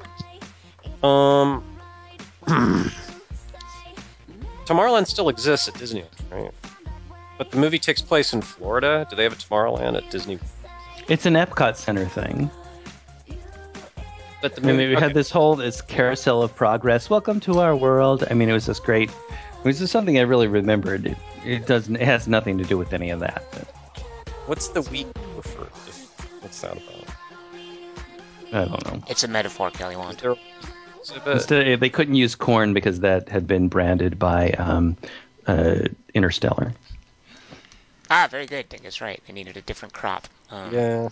Well, no, it's clear it's a metaphor for growing uh, for the future. You know, like cultivating dreamers to become the scientists of the, you know, the the foundation of the future of society or some crap like that. I'm sure. Yeah. Dreamers. What's Damon Lindelof's next project, by the way? What what, what do we need to steer Prometheus clear 2. of? That I don't think that's ever going to happen. Did he do all of Lost? I mean, I, I don't have any experience with Lost. Is he? Exp- I know that you guys blame No. him for the downfall of Lost. Uh, actually, I don't even think that's fair because I think he was like he sort of started it and it got turned over. Like I think he was one of those. I- I don't know if it's the equivalent of a showrunner, but I think he was constantly there. But they had other writers. It made him Good. cocky, clearly, though. I know that Drew Goddard, who you know, I think we all liked what he did with Joss Whedon and Cabin of the Woods. Um, Drew Goddard's also writing something else I'm looking forward to. It I can't remember what it is. Um, but yeah, yeah, and he's. Uh, Linda. I think- I think Lindelof was working on Lost throughout. I'm pretty sure. Is that right, Kelly Wand? Uh, it just. I mean, know, it- Abrams. I know Lost started well, and so you could give him credit for that, right? Well, no, wait. What Lost started well is it was just a, a mystery, and the reason it started well and the reason it was intriguing is you want to know, oh, what's the resolution for this going to be? I mean, anybody can come up with something that's weird and Yeah. mysterious um, to just get Like your Catfish. interest. Um, But Lindelof was also the one who was saying, "Oh, we got this. We got the ending. We know what we're doing." yeah, and that was a lie. We're all over it. Yeah. Um, And Anyway, sucks- what is he? He was never good. He never had a glory period, unless it was lost. Man, I think he, I think he peaked in Prometheus, Kelly Wand. All right, let's put Lindelof behind us. That's one more movie he's ruined. I think we're done with him, right? No more yeah, I think Lindelof. I think we're pretty much done. He's good for the Opsis. that is true. If there's another movie written by Damon Lindelof, I do want to see it just so that we can have a Kelly Wand opsis. Yeah. Is it so worth it though? Actually, you know what? I hate to do this on the podcast, but I'm going to. I'm going to right now put his name into IMDb, and let's see what we've got coming up that we need to be concerned Avoid. about. Uh, He keeps so getting work. it looks like uh, Tomorrowland is his most recent credit as a writer. So maybe he's done Even- now. Even they know. Even Disneyland's like, all right. Yeah. Who whose idea was Lindelof? Ridley. I mean, the thing is, I, I think he's just such a. Uh, Ack. Well, I, I mean, oh. I think he's just so entrenched in Hollywood. I mean, we're gonna get plenty more Damon Lindelof. So I like how. Oh, you got to be optimistic. Like you would only say that if everyone was saying, "Hey, you're a terrible writer." I'm just going to be optimistic about it. Like if you were Right. a good writer, you wouldn't be going optimism. You wouldn't need it. You'd so he wrote this out of a, a sense of sort of desperate, a, a desperate attempt to a reassure cry for himself. Right, right. Yeah. Sure. All right. All right. Well, let's do a three by three about uh, monarchs. So these are kings and queens in movies. Uh, I picked this as a topic because I hugely enjoyed a series called Wolf Hall, um, in which uh, Damian Lewis played King Henry Henry VIII. Um, and I, I'm not a huge fan of Damian Lewis. I, I never really like Homeland never worked for me. What I saw of it, um, but he was great as Henry VIII, uh, and he was even kind of peripheral to the the. The series was mainly about uh, Thomas no, uh, Thomas Cromwell, who was who became one of his advisors, and the series was more about his rise to power, um, how he interacted with people in the court and with the king himself. Um, and there's it reminded me of one specifically one movie, which is one of my my picks here. Uh, and mainly, I want to talk about this movie, so I came up with this topic as an excuse to bring up what eventually became my number two choice. Um, so these are actual kings. The idea is, you know, a monarchy is where the king, by divine right or, or whatever, becomes the ruler. Um, and it's passed down through heredity, through hereditary, like the king's son becomes the next king. Um, there are no elections or whatever. so I want from you guys your favorite kings or queens in movies. Kelly, or no, Dingus, you're introducing next week's topic. So why don't you start us off with your number three favorite king or queen from a movie? All right, I will start with a quote from it. Mops. Sorcerer's Apprentice. Uh, no, um, this is uh, from the movie. I, I love this movie. I think I'm very much in the minority in this case. Uh, this is the movie Marie Antoinette. That was. Uh, oh, I knew that it was something with it. Yeah. So, Dingus, you only picked this because you saw me watching it. Dadgummit. sorry. Um, and it's of course she has to give up her pet dog, Mops, uh, right. Mops, And, they uh, promise they'll get her a French dog to replace she can have it, as right? many French pugs as she wants. Right. Um, and and uh, I I just love uh, Kirsten Dunst's portrayal of this, and I'm not quite sure what to do with as far as like whether I like the Monarch or the portrayal or the movie, but I love this movie so much. I have such a warm spot in my heart for the way that Sophie Coppola created this movie and how I expected really not to like it. It seems such like the poster even seems weird, um, but I love this this weird mishmash of styles that somehow Sophie Coppola makes work, and I really. Uh, it, and I also love the fact that it kind of made me look to what who Marie Antoinette was, uh, what, you know, when she became a queen, how she became a queen, as you know, coming from Austria, having to give up her little dog, how important that was to her, and then uh, and not getting an heir for so long because uh, obviously she's with uh, Schwartzman. Um, uh, yeah. Anyway, anyway, so it's Marie Antoinette. Oh, and you're actually picking uh, Kirsten Dunst. Yeah, definitely. So I picked uh, uh, Marie Antoinette as my number three. As my number three pick, but it was for the gall, or not gall, but I guess the. So Dingus, you describe a mishmash of styles, and that's certainly true. And among the mishmash of styles are some of her casting choices. Um, and anybody who comes up with the idea of casting Rip Torn as the King of France, that is just so delightfully inspired because it makes no sense. Uh, you know, Or Rip Torn. Schwarzenegger. Schwarzenegger? Well, I'm just saying that would be. What did we see recently? Oh yeah, yeah. So there's a there's a brief sight gag in, in the second Jurassic Park, which Dingus and I just watched with his son, uh, where there's a poster for Arnold Schwarzenegger as King Lear in a blockbuster that gets attacked by the T Rex. Yeah. Um, What's that supposed to mean? Is that Spielberg? uh, yeah, that was a that was a Spielberg one. Um, That's but I, I love so and, and part of what I like about too, and I, I legitimately like it. I, I uh, so watching Marie uh, watching this a second time, I'm still not crazy about it because I prefer some of Sofia Coppola's other stuff. But I do I do love certainly the production design is just irresistible. It's a, it's a gorgeous, it's a freaking gorgeous movie. Um, and and the mishmash of actors in it, like having there's there's a British actress with uh, a really high pitched voice. I think her name is Shirley Henderson, and casting this British actress, who you would see in, you know, like masterpiece theater stuff, alongside I think it's Molly Shannon, uh, as these two female courtiers who are constantly gossiping about things. Uh, just putting those together is just delightfully wacky casting. I love that she did stuff like that. So Rip Torn is King Louis the what, 15, whatever. I don't know what number it is. Uh, Rip Torn is that King Louis. Just makes no sense because he's just being Rip Torn. You know, you've got Steve Coogan, who's very English, who uh, is who's like the his main I don't know liaison to the Queen or whatever. Um, you know, you've got very English people, Judi Dench, for instance, uh, playing other people in the court, and then Rip Torn is, is the King of France. I love that. So that's my number three pick for how it kind of shows this idea of the king is just so other. Like it's a completely, you know, you cannot understand. A king transcends mere humanity. He's so completely different from other people around him. Uh, and Rip Torn captures that in, in by being their their King Louis.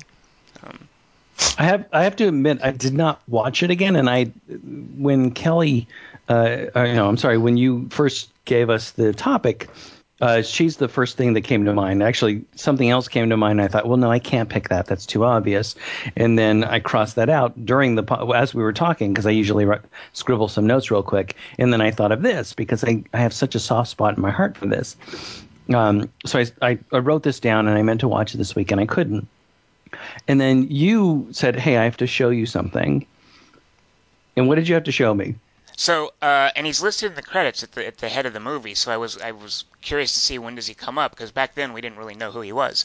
Um, Tom Hardy is actually uh, probably among the first like I think maybe 12, 15 names uh, in the credits at the head of the movie. Um, so Tom Hardy has basically he's in two scenes. Um, when a bunch of people from I guess it's the Revolutionary War in America who who fought on behalf of the Americans with France, when a bunch of them come and stay with the Queen and her entourage, Tom Hardy is one of them. And there's a scene where they play that game. You saw this in Inglourious Basterds too, where you write a famous character and then you put it on your head and you ask people, you know, am I a guy or am I a girl? Am I still alive? Am I a scientist? And you try to figure out who you are. They do a scene like that, uh, and and uh, Tom Hardy draws Mozart, uh, and they're all trying to guess who they are. So he's in that scene, and then very briefly he's in a scene where he talks to. Who is he talking to, Dingus? Do you remember? I don't, is it is it Rose? It's not Rose Byrne. Just I know Oh she's no, it is Rose. movie. Isn't it Rose Byrne? I don't remember. Yeah, but anyway, he's talking to someone else as they're looking at Marie Antoinette uh, flirting with another general with whom she ends up having an affair. Um, but yeah, so he's just very briefly in those two scenes. It was so it was so funny when you showed me that clip, and I but I still wouldn't have imagined that. I did not imagine you would have picked somebody from this, and I and that you picked Rip Torn is great because I I love that guy so much, mainly because of two things. One is the Larry Sanders Show, in which he was utterly brilliant, Yeah. and the other is Defending Your Life, in which he is again utterly brilliant. Yeah. And he always plays himself. I mean, that's the Yeah. thing is, yeah, he's just Rip Torn being Rip Torn, which is a lot of fun to watch. Yeah. Yeah. You know, I actually really liked watching it again this time, Dingus, is uh, Jason Schwartzman. Because it's not like he he seems he does a sort of lot like when he's in a lot of uh, Wes Anderson movies. Uh, he's just there for the laughs and he's kind of playing it up and having fun and you know he's being Jason Schwartzman. Uh, I think there's this real kind of uh, like sad insecurity to what he's doing as the prince and later the king. Uh, there's clearly a sense of a guy who doesn't quite know what he's supposed to do and isn't is just very uncertain. And you know the scenes where he's in bed with Kristen Dunst and she's trying to have sex with him so that she can produce an heir. Um, and he just wants to go to sleep, and he's uh, he's just very uncomfortable, and he doesn't quite know how to deal with it. Uh, and then later, when he does become the king, and he's having these meetings and discussing policy, uh, yeah, I really liked him in that. So I almost picked him, but you just can't, you know, Rip Torn as King Louis the Fifteenth, whatever. I, I just think you can't top that. Um, Uh, actually, the best King of France is Rip Taylor. What's the movie he's? What's the Stephen Steve Martin movie he's in? Jason Schwartzman. Oh, where the uh, the cat. There's a. It feels like someone throwing cotton at my Spanish balls. Prisoner. Shop girl. Shop girl. Shop Girl. Shop Yeah. Girl. Thank you. All right. Yeah, yeah, yeah.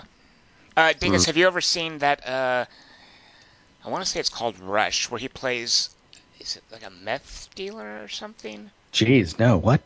I don't know what you're talking about. That's awesome. Uh, Mickey Rourke is in it. Kelly Wand, do you know what I'm talking about? It's uh, a, a Danish director who used to previously just do videos. He made this movie. Not Rush. What is it called? Jason Patric's thing? no, no, you're right. That is Narc. Rush. Is it Narc? No. No, it can't be. That's too far. That's too far. like, like Blur or oh, dadgummit, what is that thing? There's even a weird thing where he leaves a, woman, a naked woman tied to his bed for a while. Jason Schwartzman does. Well, sometimes you got to make sure the bed's going to be there when you get back. All right, I'm gonna cheat. I'm looking it up. It was called. Um, I don't know where it is here. Spun. Yeah. What? Am I the only one who saw Spun? Right. It's another. it- all of these are like four-letter movies. So Spun is Spun worth watching? Do you know? Uh, yeah, yeah, it's weird. Um, maybe a little bit too hip and stylistic for its own, stylish for its own good. But uh, Like Tomorrowland? no, nothing like Tomorrowland. No. Tomorrowland. Oh, yeah. okay. All right, so Kelly Wand, Dingus, and I both picked Marie Antoinette um, for our number three. What is your number three pick for a favorite monarch in a movie? My three daughters don't get along. Very good. That's in the Shakespeare I know. Now, now do That's that in Lear. iambic pentameter. It's Arnold as King Lear in Lost I World. got it. I understood. Yeah. So that's my number three. Oh wait, what? No, All right, I'm just kidding. he's not. My number- He's not actually in it. It's his likeness that's in it. It counts though, right? I don't know. Does he does he get paid for that? You think? It's the king of the dinosaurs versus the king of movies. My actual number three, though, is Mila Kunis in Jupiter Ascending because it made me realize how arbitrary monarchies are. Um, She's actually a king in that. I listen to you guys' podcast, but I'm none the wiser for the the, the actual. she's a queen, and Queen, yeah. um, she learns this because bees keep uh, stinging her. And then Sean Bean goes, "Oh, that's because bees always recognize royalty." Huh. All right. Because bees always recognize royalty. Yeah, that's why them. Bees only sting. Yeah, they only sting royalty. They never sting peasants, Hmm. according to Jupiter Ascending. So I actually stepped on a bee as a kid once and got stung. So does that mean that I am Yeah, you're now king of France awesome? with Arnold Schwarzenegger. You have to co-king it. Ah. co-monarchs. You're conarchs. Arnold Schwarzenegger. Right. Listen, I don't. I, this was a troublesome topic for me because I don't really understand. Well, because you said because I don't know How, what the difference. how between hard is this to understand? He made it absolutely clear. Do you not see Yeah, a lot of that's- movies about kings or stuff? Because there, there were some. We'll get into this. There's some things I wanted to pick but decided not to because they were plays. Well, I, I picked something that was that even because I kind of made I kind of made not made clear, but made you sort of not eliminate that from the contention. All right. Well, well. Because So Marie, actually, talking to me. Marie Antoinette comes from something beforehand too. It comes from a novel, uh, or not a novel. It comes well, it, it comes from something called Marie Antoinette: The Journey by Antonia Fraser. I mean, all these Right. things come from previous stuff, and Well- plays are previous stuff. especially if they're actual kings, right? But but but aren't plays actually? Well, I haven't seen them. I'll be curious which of the two that I'm thinking of you picked, Dingus. So actually, give me your number two. Is it based on a play? No, it is not based on a play. So your number one pick is based on a play. Yes, it is, but it's it's sort of. Uh, anyway, I'll I'll get to that anyway. Okay. I want to guess it before you say it. All right, you're welcome to. I think So- it'll be- Dave. I think it'll be pretty easy for you to. Uh, no, my number two is uh, King Leonidas from the movie 300, Oh, that is Deadgummit. uh, and this is of course based on a uh, graphic novel. Um, and I don't really care for 300, not as much as I cared for the second movie. I can't remember what it's called. Tom, do you remember what that's That would be called? Rise of an 300. Empire. Ri- Kelly, Wand is your name Tom? Wait, hang on. I'm checking. Get your driver's license out. You can tell by that usually. It's uh, Wesley. Kelly Wesley. That is my middle name. Yeah. That's the Uh, worst middle name. Anyway, it's, it's, not. Why do you say that? You know what? It's an awesome middle name after Princess Bride. So there. it is as you wish. It should be. As be. you wish, Tom. Thank you. Tom Wesley Chick is an awesome name. Shush. Eh. It's actually technically it is Thomas Wesley Chick Jr. June. There's there's a lot more to my name than you guys are giving me credit for. I liked this the W more. I hate my middle name too. What's your middle name? Uh, Christian. Is it really it is. Kelly Christian Wand? Yeah, and I'm an atheist. It's really irritating. Do you know what you know what Dingus's middle name is? Christian. Kelly? No, his middle name is Wait. Christian. His first name is Patrick. His name's Christian. Patrick Christian Mirosky. Yep. We get mail a- here all the time for some guy named Patrick, and it turns out it's Dingus's mail. What's the worst part of that? Patrick Christian Mirosky. The worst part of it is that my mom spelled it with an E. It's Christian with an E at the end. Wait, we have the same middle name? Is You yours with an E or with an A? I think it's with an A You and a silent H. you are pure. All right, so Dingus, why would you pick? Uh, uh, why would you pick Gerard Butler's portrayal of a Greek king? Uh, I I I freaking love the way he portrays this this character, and you know, I'm a I'm kind of a sucker for Gerard Butler, even though he's done a lot of things that are super crappy. In 300, I think he's great. I, I love the way I love all that he's doing. I love the physicality of his role. I love his freaking beard. Um, He, he's really like in tune with what Zack Snyder is trying to achieve. It feels like, Yeah. Like, he really clicks with that whole, whether it works for you or not, the whole vibe of where that movie's going, doesn't he? he absolutely commits to it. He commits to Yeah. it 100%. That moment where he says, oh, "We are Sparta," and he kicks that the that the herald or the messenger or whatever uh, off of into the well. He is just so in tune with. I mean, you, you kind of just put it perfectly, Tom. I just love how he commits to the role and how his men follow him without question. And the casting is so perfect. And part of what I was going for a little bit here, because, you know, kings and queens are often historical figures. Um, is is how well the casting works for this particular role, and I really love Gerard Butler in this role. And and, and to be honest, King Leonidas was not a not a figure I knew particularly much about. I didn't understand the Spartans. I didn't understand this whole conflict until I went to see this movie, which again I didn't particularly like at the time, even though I went to see it with a whole bunch of friends who were going to see it for a friend's birthday party. So I was kind of primed to want to like it since everybody was rah rah about it. But I'm not a graphic novel guy. I don't get Zack Snyder overly much.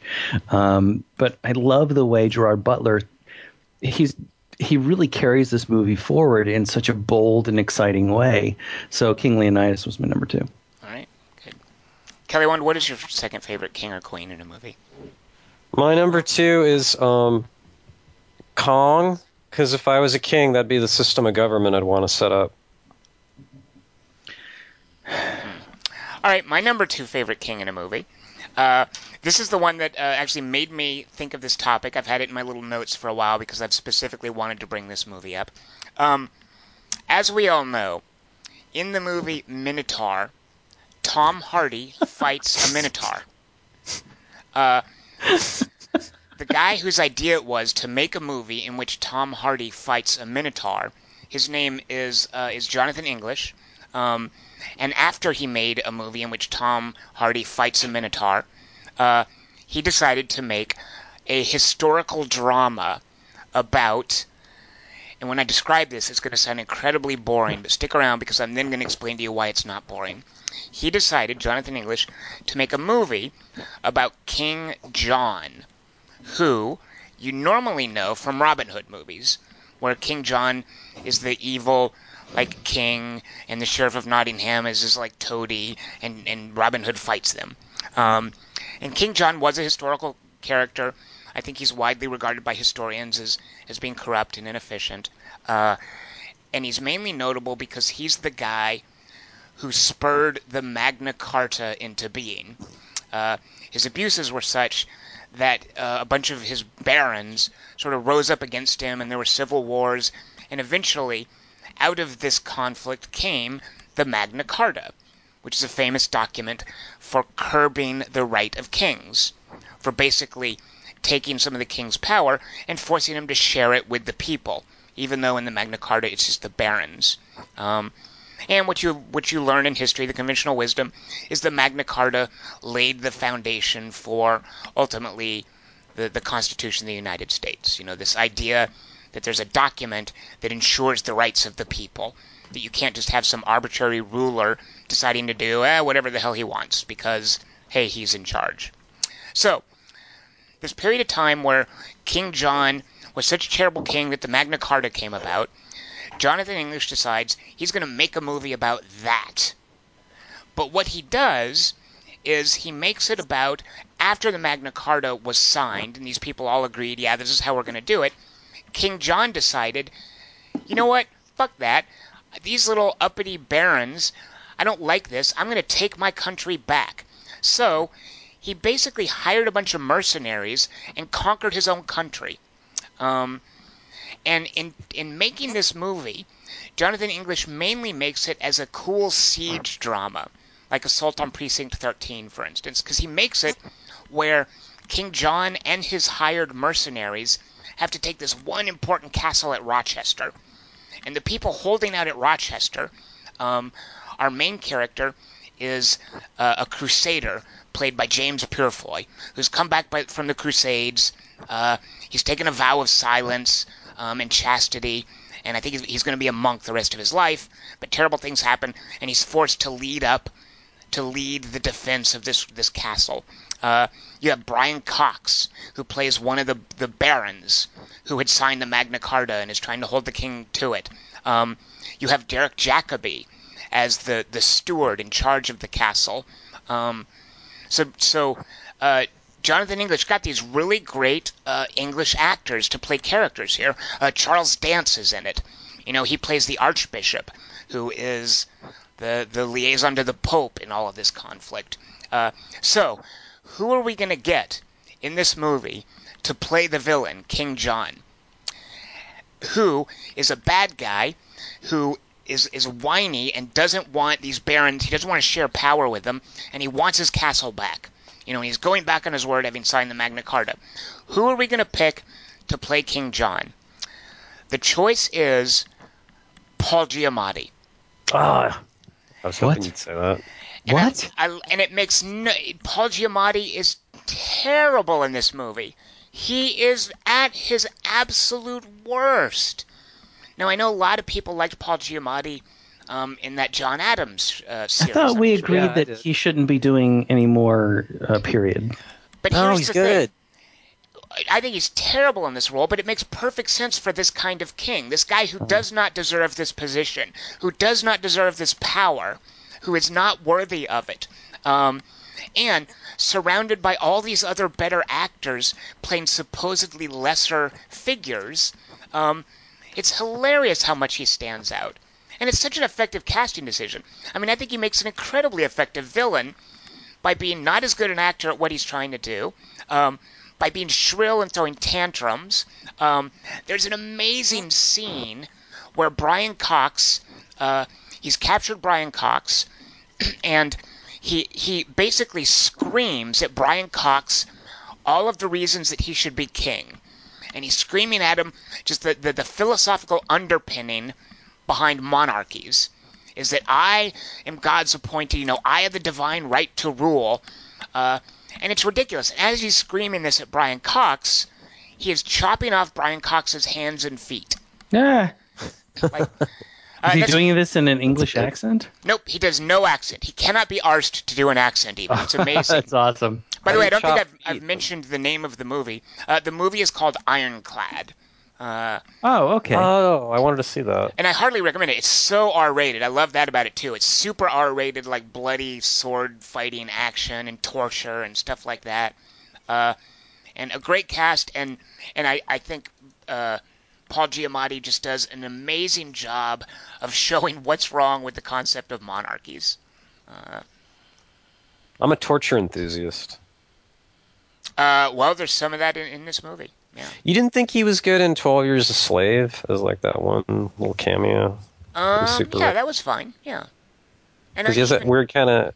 But did you see? Um, I think it was called The Illusionist. That thing where he is the I liked detective that. chasing down. Yeah, because that's another thing where I thought he I'm an didn't illusionist really- apologist.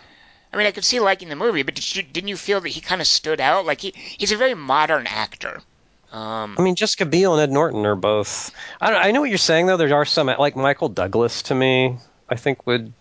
How about George Clooney? Imagine him being in Braveheart, for instance. It'd be weird. wow.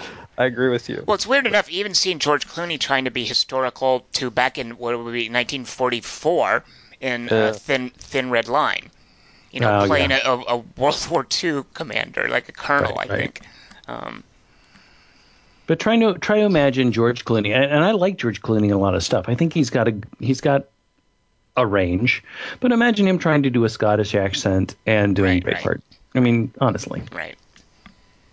There Yeah. are there are though in Ironclad. There's this one, and I'd totally forgotten this moment because it's absolutely beautiful.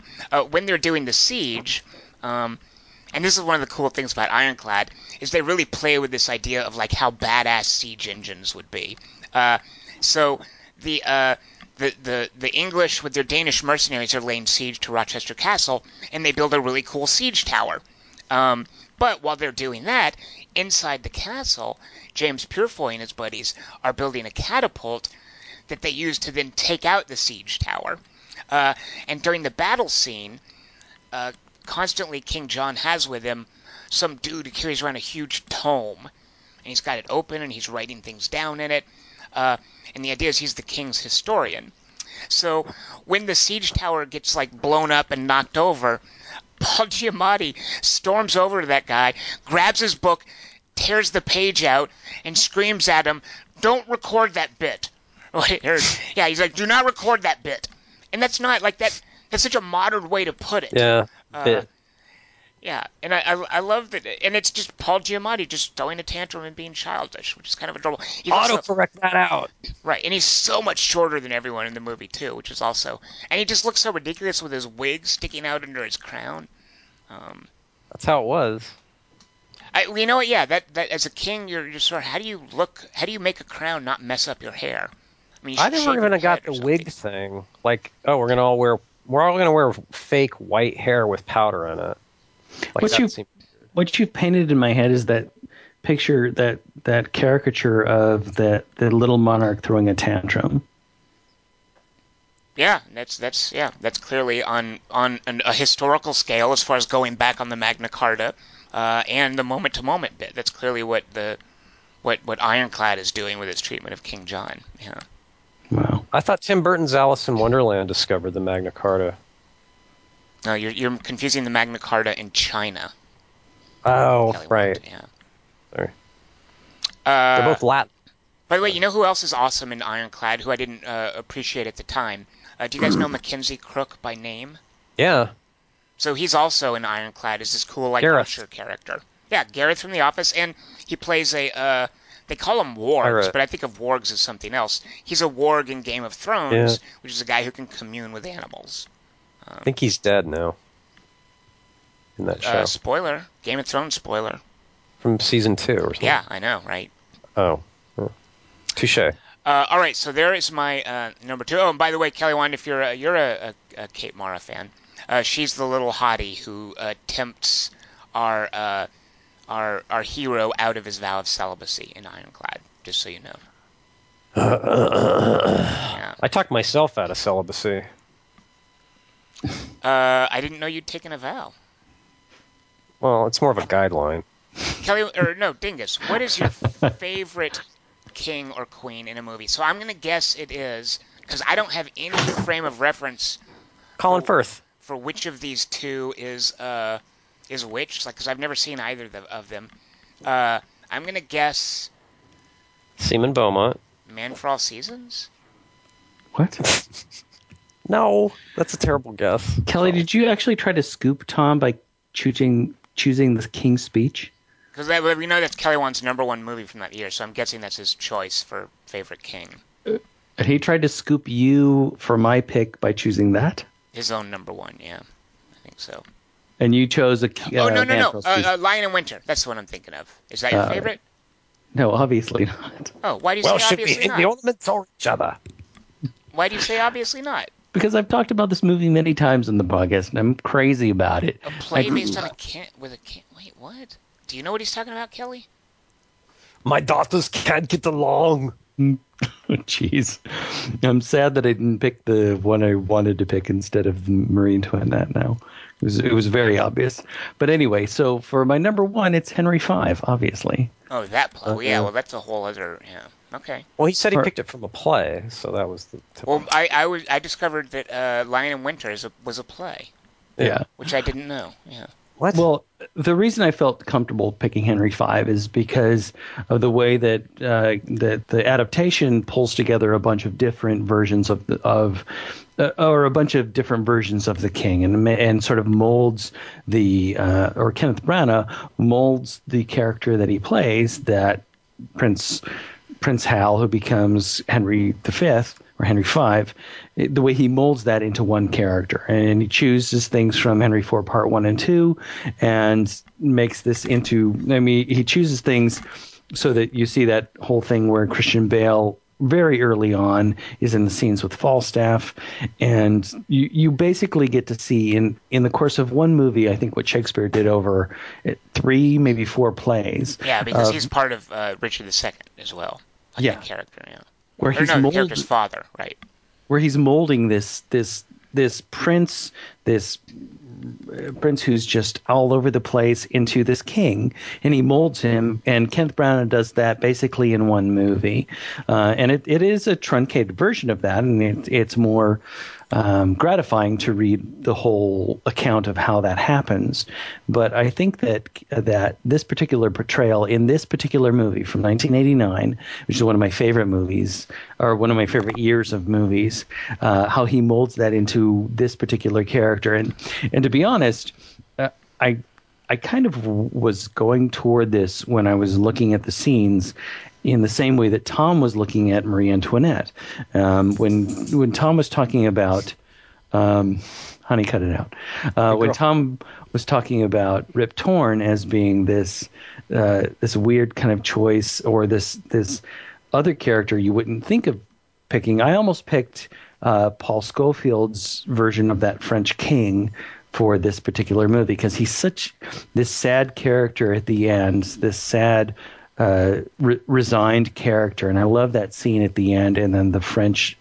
A French English lesson at the end, uh, but right before that, where Paul Scofield is doing the terms for the agreement after the Battle of Agincourt, I love the way Paul Scofield plays that character, the way he plays that French king. I almost chose the French king for this, but in watching these scenes, I was just, I'm just so taken with the way Kenneth Branagh plays Henry, and and it, I, you know, it's obvious to watch um, the St. Crispin's Day speech, but my favorite part of that speech turns out to be he, he does the speech and then he takes a little bit of a break. It's like he takes a breather. He gets off the wagon. And he's like, I'm gonna I'm gonna take it like like give me a water bottle, and then Mount the the uh, the herald comes riding up and asks if he's going to be um, ransomed again, and he just all of a sudden gets his ire back again and says, "No, I'm not going to be ransomed again.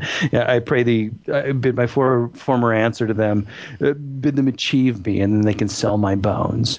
And he gets all his ire back up again and gets back on the wagon and starts talking again. Um, and I, I just love that little moment. There's so many little moments that Kenneth Branagh gets right in this when he's talking to his cousin, when he's talking to the guys that he's sentencing. Um, I, I, oh, man, Henry Five. So yeah, that's my number one. Kelly Wand, what do you have that, that tops that? My kingdom for a horse. That's Richard Just kidding. III.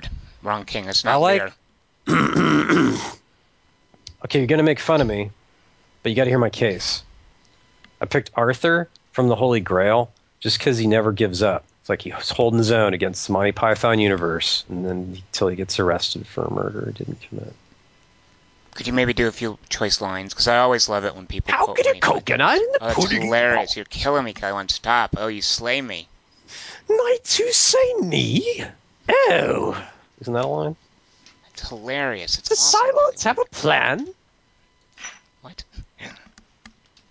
The duck and the witch. Sorry, I have a sore throat, that's kind of affecting it. Right, yeah, I could tell. uh, so my favorite uh, king or queen in a movie, um, uh, in in The Fountain, um, Rachel Weisz plays uh, Queen Oh. Isabel of Spain, and there's really nothing that special about it. I mean, she she plays multiple, uh, she plays two characters in the movie. Um, but in thinking about her role in The Fountain as the Queen of Spain, uh, and the way it fits in the overall movie, um, The Fountain is a little complicated to explain if you haven't seen it, um, but it's a kind of a, a a really beautiful mind fuck in a way that that uh, Darren Aronofsky plays with these three different storylines. Um, and what's really rewarding about The Fountain over multiple viewings uh, are ways that the storylines uh, diverge or connect or intersect each other. Uh, and I love in the Conquistador storyline of The Fountain, in which Rachel, Rachel Weisz plays Queen Isabella of Spain, and Hugh Jackman plays uh, a conquistador named Tomas. Uh, so the parallels are in the modern day, his wife, also played by Rachel Weisz, uh, is dying of cancer, and he is a scientist who is racing to research that particular cancer, um, ideally hoping to be able to save his wife. Um, and in the parallel story of the conquistador, this conquistador is trying to conquer new lands for the monarchy, is going to the new world, uh, and the queen sends him there because her country is basically dying of a cancer of corruption under the Catholic Church and the Inquisition and this cruel inquisitor. Uh, so there's this kind of parallel of a woman dying of cancer and a doctor trying to save her, and a conquistador who's in love with the queen trying to save his own country. Um, so I love that that little uh, narrative overlay that Darren Aronofsky has, uh, as far as a story about a man who loves his wife and a conquistador who loves his country, uh, and how the country is personified in this mysterious, beautiful uh, monarch with whom he's in love. Um, Damn, that's a great one. That is a great choice. Holy Jesus cats. Christ! I didn't even think of the fountain. That's awesome. That's a great choice. And it's such a brief scene too. There's the one scene where he meets her and she gives him the ring, which later parallels the wedding ring and the tattoo he makes on his finger in the the future scenario. Um, but yeah, where she's actually the queen is just that one scene. but i- is she not there in that execution moment? When he, what, no, when, isn't there this weird sort of uh, uh, visual? Maybe it's a hallucination of this weird execution that's going on. Is she not there for that? I don't know. Maybe I'm just having a fever dream. Anyway, this is a great choice. Yeah. So, all right. So yeah. So that that is my number one pick. Um. Oh, you know what? Oops, I didn't realize. Let's go. Let's go to see what the readers have for us. Yeah, I can't believe that you, uh, man, Tom. That's a really, really great choice. The fountain. I, God damn it. Well, it's Over here! it's no man for all seasons. That's certainly not. Or a lion in winter. or a Lion in Winter, Call which I, don't, I couldn't tell you what one is compared to the other. I've never seen either one. Uh, Well, I've seen both, but I'm still trying to figure out what Kong means. but what means? Lawrence of Arabia was a monarch too, kind of who, in his own mind. who was he, what was he the king of, Kelly Wand? The other one I, I kind of wanted to choose was uh, I wanted to choose something from the movie The Eagle um, because of the seal people. And I Oh, thought right, that right. there would be a but uh, but the but the guy we really like and I can't remember his name off the top, top of my head, but he's the prince of seals, and you don't really see the king, and I thought he was the king for some reason. All right, Was well, the old man in Quest for Fire the king We kept extinguishing the fire, the fire by accident? I by don't think they had the kings back then.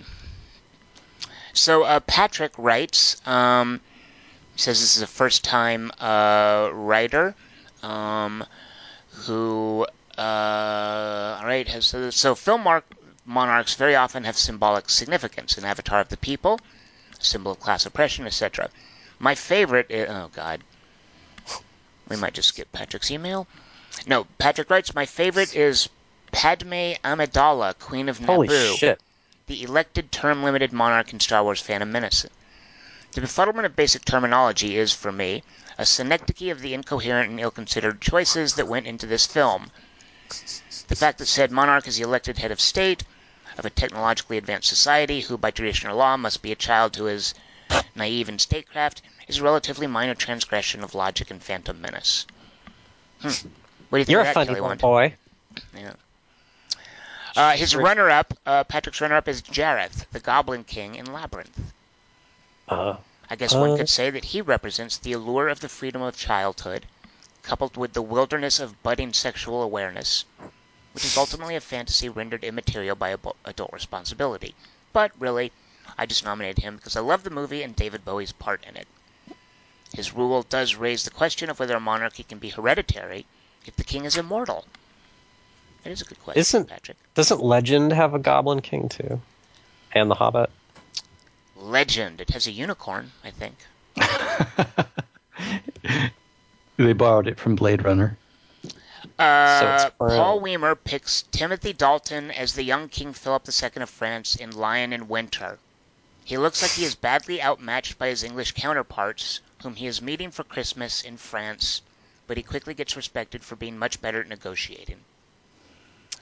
Katharine Hepburn as Queen Eleanor in Lion in Winter. Captive, crafty, and cunning. What other queen would give her sons weapons for Christmas presents so they can try to overthrow their father? And his number one pick, Peter O'Toole as Henry II in Lion in Winter. Stronger and so much more dangerous than his sons, his wife, or King Philip II, even when they're running schemes against him. The best monarch of all t- movie monarch of all time. That kind of makes me want to see that. Um, But it's based on a play, so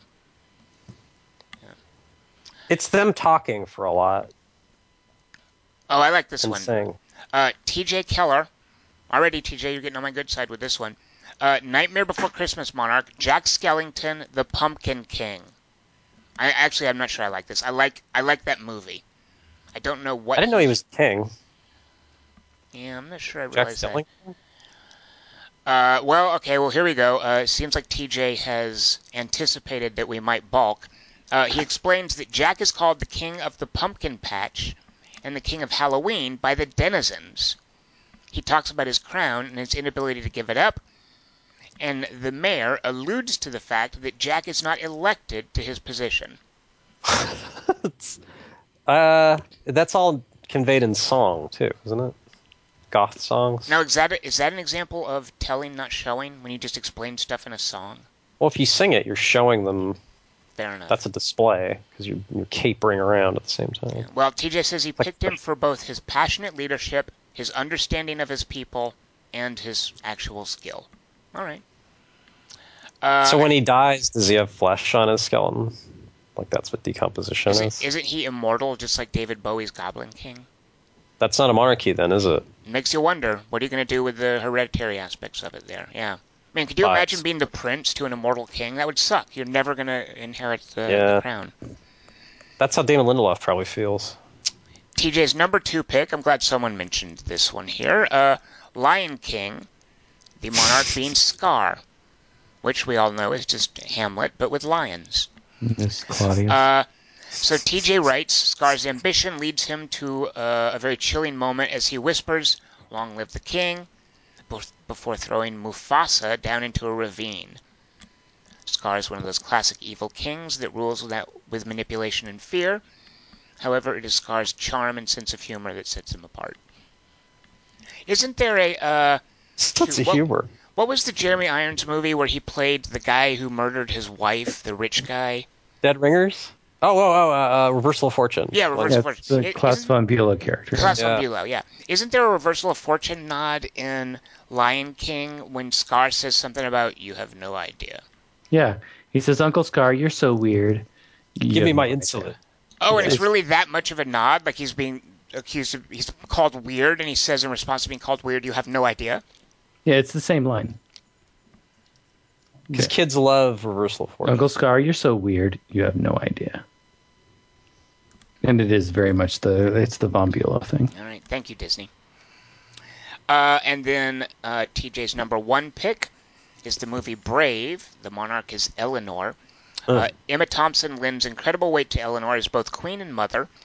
She begins the movie as everything a proper queen could aspire to be, and ends the movie as the mother of her family. This is the mother her family, her na- and her nation need her to be.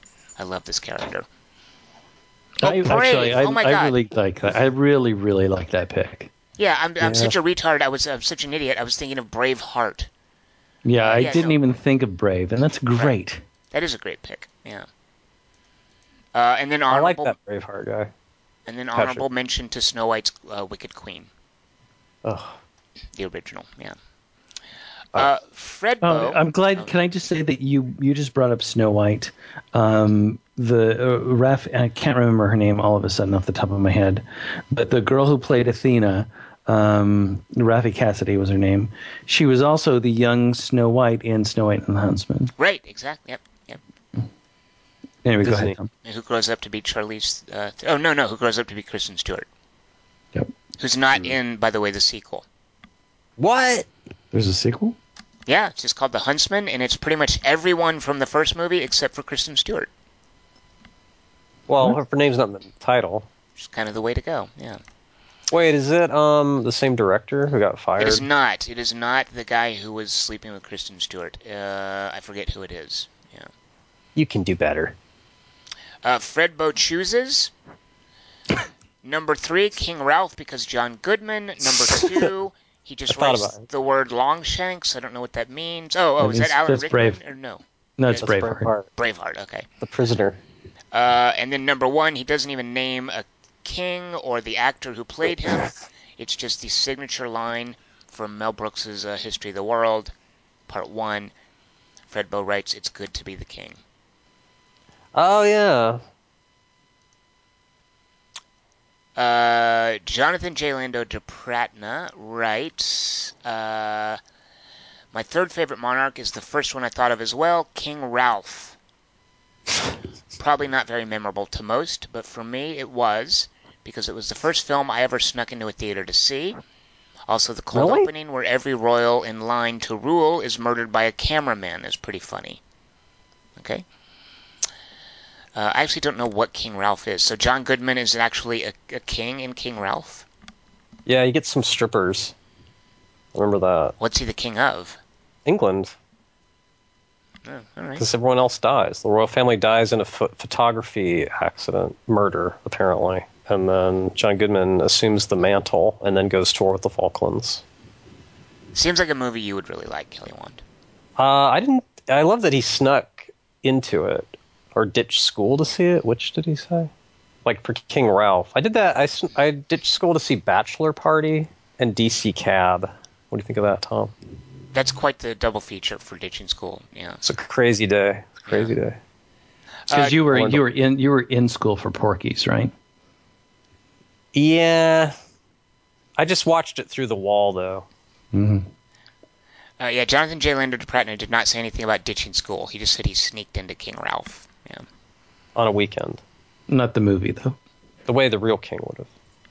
So his second favorite pick, his second favorite is Mendez the 26th from Beneath the Planet of the Apes. What? A series that Mendez- one of my favorites. In this film, he causes the end of the earth and everything on it with a doomsday device. That guy's a monarch, the mutant. I don't know. I've never seen it. Mendez the 26th. Am I looking at that right? Yeah. Someone in Beneath the Planet of the Apes. Did you you didn't see that one? I don't remember them very well. I remember as a kid having the, the action figures. They were actually dolls, and they were doll sized. Uh, of some of the apes, and I think I had a treehouse playset kind of thing.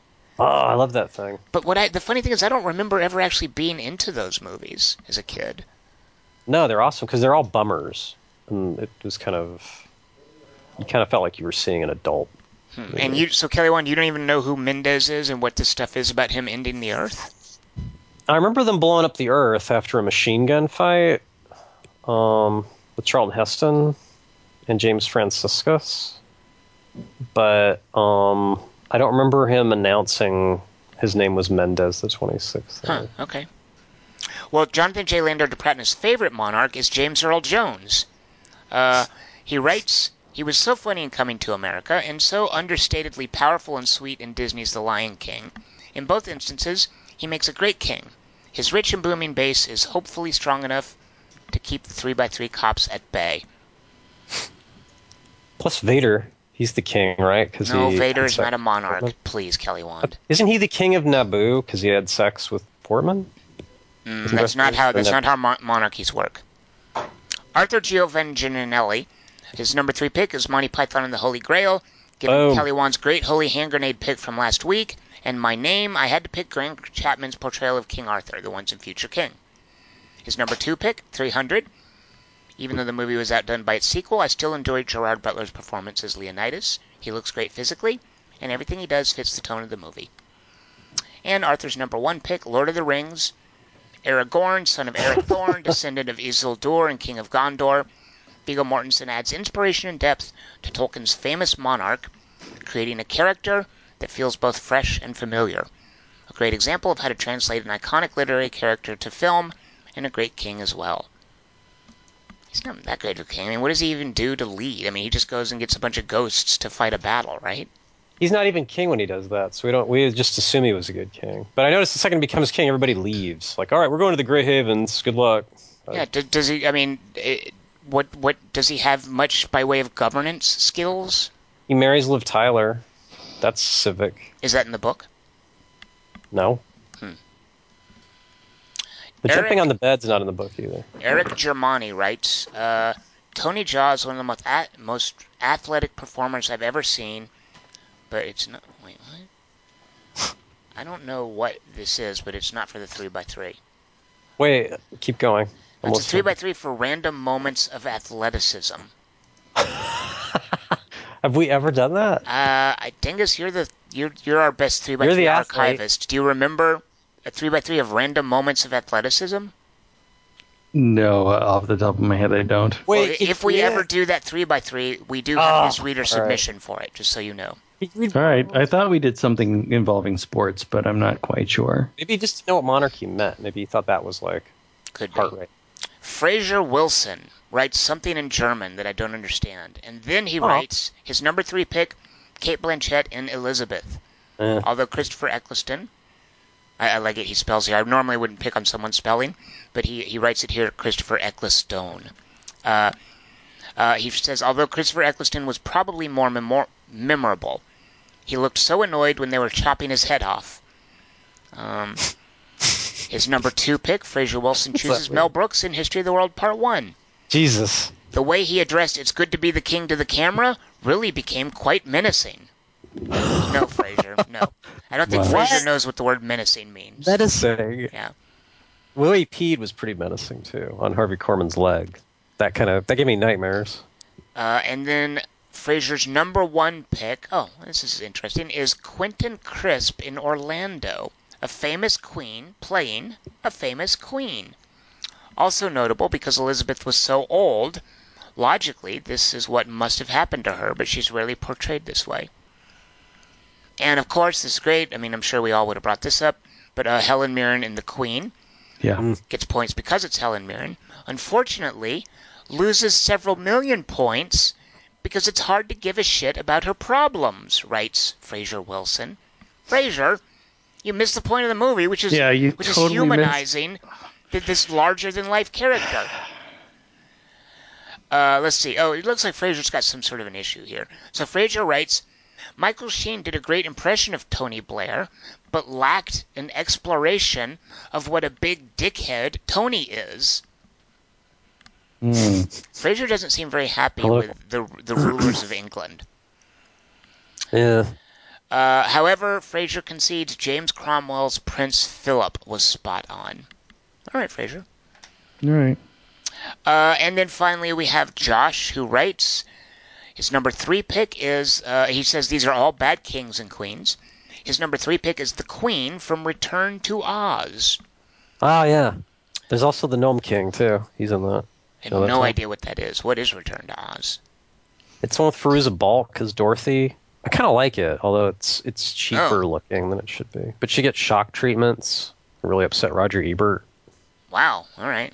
This does sound weird. So uh, Josh writes, the scene where Dorothy is finding all the Queen's spare heads in her castle is terrifying, especially ooh, when one of the heads wakes up. Man, that does sound terrifying. Yeah, it's a Uh, post-apocalyptic Oz movie. It's creepy. It's good. Well, uh, Josh says, I feel like this movie is underappreciated. It's super heavy with subtext, and the Queen's heads are a good example. As Kelly Wand might put it, it taps into our fear of women who had different heads, and all of them are mad at you. Josh. Josh's number two pick, uh, we've heard this one previously, but he picks uh, David Bowie as the Goblin King in Labyrinth. Uh, He says this is another one responsible for traumatizing me as an 80s child. Bowie's Goblin King is half queen. Uh, I like his Tina Turner Thunderdome look, and the fact that there are whole scenes that feature any number of Jim Henson puppets conducting conversations with just their heads, and Bowie's riding painted bulge in the frame. What? oh my god. What? What does that mean? Bowie's Why do you have to take it there? riding painted oh riding panted bulge in the frame. That makes more sense. Oh, like wearing riding pants Panted. and yeah.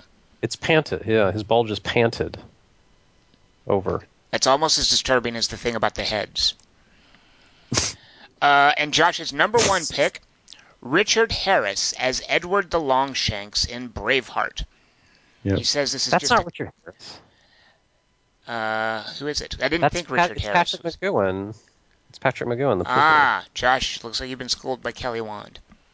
Embarrassing. Well, Josh writes, and I'm going to read it like Josh wrote it, even though he got, might have gotten the name wrong. Uh, Josh writes, just a classic badass king.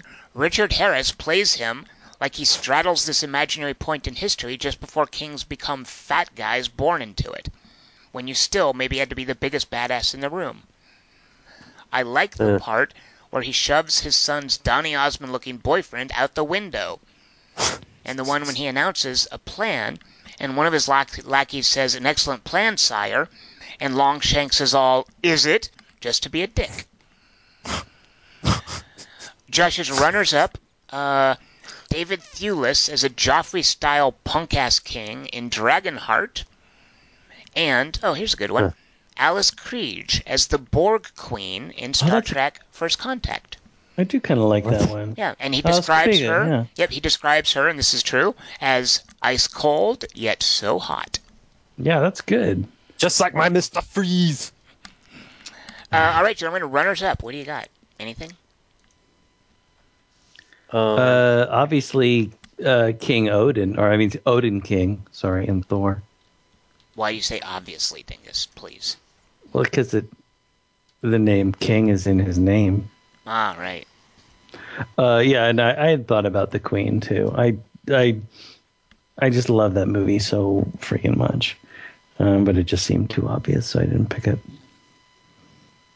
Kelly, one, any runners up for you?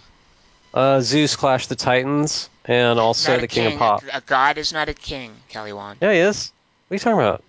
How is he a Gods king? are always king. Uh, Xerxes Zeus a was the king? god king. He's the king of Olympus. He's king of the gods. He's like king of the monsters. That's but not true. God. That's not No, true. none of that is true. If you're gonna pick, if you're gonna pick King Arthur for something, why aren't you picking Excalibur? Right? I know, yeah.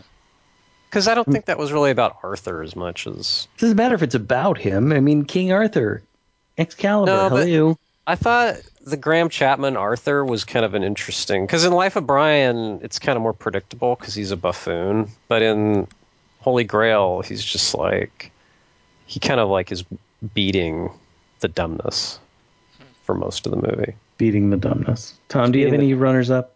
Uh, I do The- not. Not that, that not that weren't already mentioned. Um, All right. I had trouble with it. I'm sorry, I failed. Yeah, any of you, hard. I think once you picked King Kong, we knew that you weren't really playing anymore. So, yeah, That's my only good one. Dingus, what is your choice for our three by three next week? That's my only good one. Professor X was king of the X Men, right? By the way, before I launch into my choice for next week's topic, we do have a we did have a uh, a uh, a three by three topic called best sporting event competitions in movie history, including duels by Kelly for the 2010 top 10 movie. Uh, the our 2010 top 10 movie um, show. Kelly chose top three best sporting event competitions in movie history, including duels. Yeah, Well, no, this, got to this do was a with fellow who titled it three by three moments of random athleticism. And he was starting to write. same. There was a paragraph in there about Tony Jaa, who I think is the guy from these kickboxer movies. Um, Right. wait, we just saw Tony Jaa in something recently, didn't we? Is he in Fa- Furious Seven? Tony Jaa. Yeah. Oh, Isn't is he the guy in- guard who locks Paul Walker in the big old trailer truck Yeah. and pushes it over a cliff? That sounds right. Yeah, I think I you're right. was. Too slow, my man. Yeah, that's right, and that's his dialogue in that scene, right, Kelly Wand? Yeah. And I and I forget what the Asian guy said. All right, so Dingus, what do you got for us next week? All right, so this is inspired by Kelly making us doing tutorials. and I realized we, I don't think we've done this. So these are your three favorite scenes that are uh, school scenes. Ah, And these are not, these have to be uh, these these are I'm not talking about colleges or universities. I'm talking about things before you get to college or university. This is basically school that is, you know, your your what you would what you would sort of bracket as your childhood school. In the, in the states that would be uh, sort of preschool or kindergarten up to the time you graduate from high school. Um, you folks in in Europe, I don't know how you'll you'll do it, but it's basically before you go off to university. Well, now, So out of curiosity, why are you doing a cutoff point there? because I think that college college scenes is it could be another topic for somebody else. 21 Jump Street, 22 No, Jump you Street. don't encourage different. Kelly. You're just going to make Kelly do uh, freshman year of college. Your favorite scene is your senior Hard year of college. Your favorite community college class scene. School bus. Yeah, don't The- encourage him, Dingus. The But more okay, I can help, the more I can help Kelly come up with topics, the better it is. Ugh, okay, fair enough. So, but uh, but this is also uh, this is also sort of you know my son is about to graduate from fifth grade. He's about to go into middle school. Oh, you want it to be about kids. I kind of do. I, I kind of like that whole that whole idea of the way the high school classroom works, the way the middle school classroom works, the cl- the way classrooms work. And college and university, those aren't really classrooms; they're lecture halls. It's a different sort of scope. So I'm thinking more classrooms, but also the way halls work. I mean, colleges and universities have dorms. It's it's more expanded, but but high schools, elementary schools, middle schools, they're more contained. So I'm really looking for school scenes. There's scenes within schools, and I, I I'm looking for more of a topic that's a little more contained, but not so confining. Dingus, are you doing this because I called you in to look at the scene where Clea DuVall calls Elijah Wood a dingus in the faculty? yes, you jerk, I am. Right. Interesting. Do barber shops count as schools? What about barbecues? No, no, no culinary schools, no things that call themselves schools, no um, uh, schools of karate, no schools of Germany. People who go to learn how to, to write for game schools. I'm talking about schools where you go to school as children from kindergarten to high school, but I don't want to limit it be- since in Germany they go to gymnasium. So I want to make it clear that we're talking We about don't have school kindergarten scene, here. not college or university or culinary schools. Okay, Kelly? And Kelly Wand, this is also not about kids schooling people the way that the young George Clooney does to Hugh Laurie with his repaired jetpack in Tomorrowland. Or not how Naomi, Wa- Naomi Watts schools King Kong on how to dance. Exactly, Kelly Wand. What about cruise ships? All right. Schools next week, Kelly Wand. Why don't you tell the listeners what movie we're seeing? Because I want to hear it from Wait, you. you got to tell people to email. Oh yeah, Dingus. How can listeners participate? All right, you guys should send in your submissions to our address at 3 by 3 at quarter to 3.com. That's 3, the number 3, x3 at quarter to three dot com, all spelled out. Just send in your submissions for next week. We will read them on this podcast, and we will be so happy to see them. Yeah, and we love it when the listeners school us with better picks than we come up with. Mm, well done, Tom. Athleticism, all of it is random. All right, Kelly Wand. What are we seeing next week? Next and week, and we're who's seeing- in it? Uh, Harrison Ford is going to be playing a 3D hero, as always, because he can land a plane, unlike some actors. Criterion Collection. And uh, we're seeing uh, San Andreas based on the video game. Awesome. Cannot wait. Um, so, see San Andreas. Join us for the podcast next week. Join us for our 3x3 of schools. I am Tom Chick. I have been joined by Christian Malosky. Uh, my name's Christian Morosky. That's exactly what I just said. I don't know why you're correcting me. And Kelly Wand. I see myself as more of an oligarch. La la la la la la la la.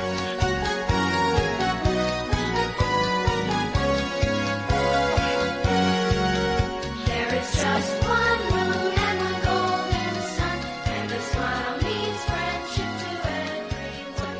Though the mountains divide and the oceans are wide, it's a small world after all. Well, Dingus, I guess Space Mountain wasn't even in the movie, huh? Kelly, do you know why I could never make you laugh? I'm not allowed to get ideas. That so my audience was so asleep in Tomorrowland, but for whatever reason, that line woke a few of them up, and it got a chuckle from the audience. That that when she says, "Because you're not funny," I couldn't believe that. You know what was great about that when I went to see it? Uh, she says that line, and then Alexander leans over to me because I'm not funny, and then he goes. She goes because you're not funny. Oh no! So basically, She what you're saying thing is Damon Lindelof is predictable. David Lindelof can work I at think NASA. Alexander thought she was scooping him, and he totally. And then at that point, she's like, "Oh God, I got nothing to live for." Really, she totally predicted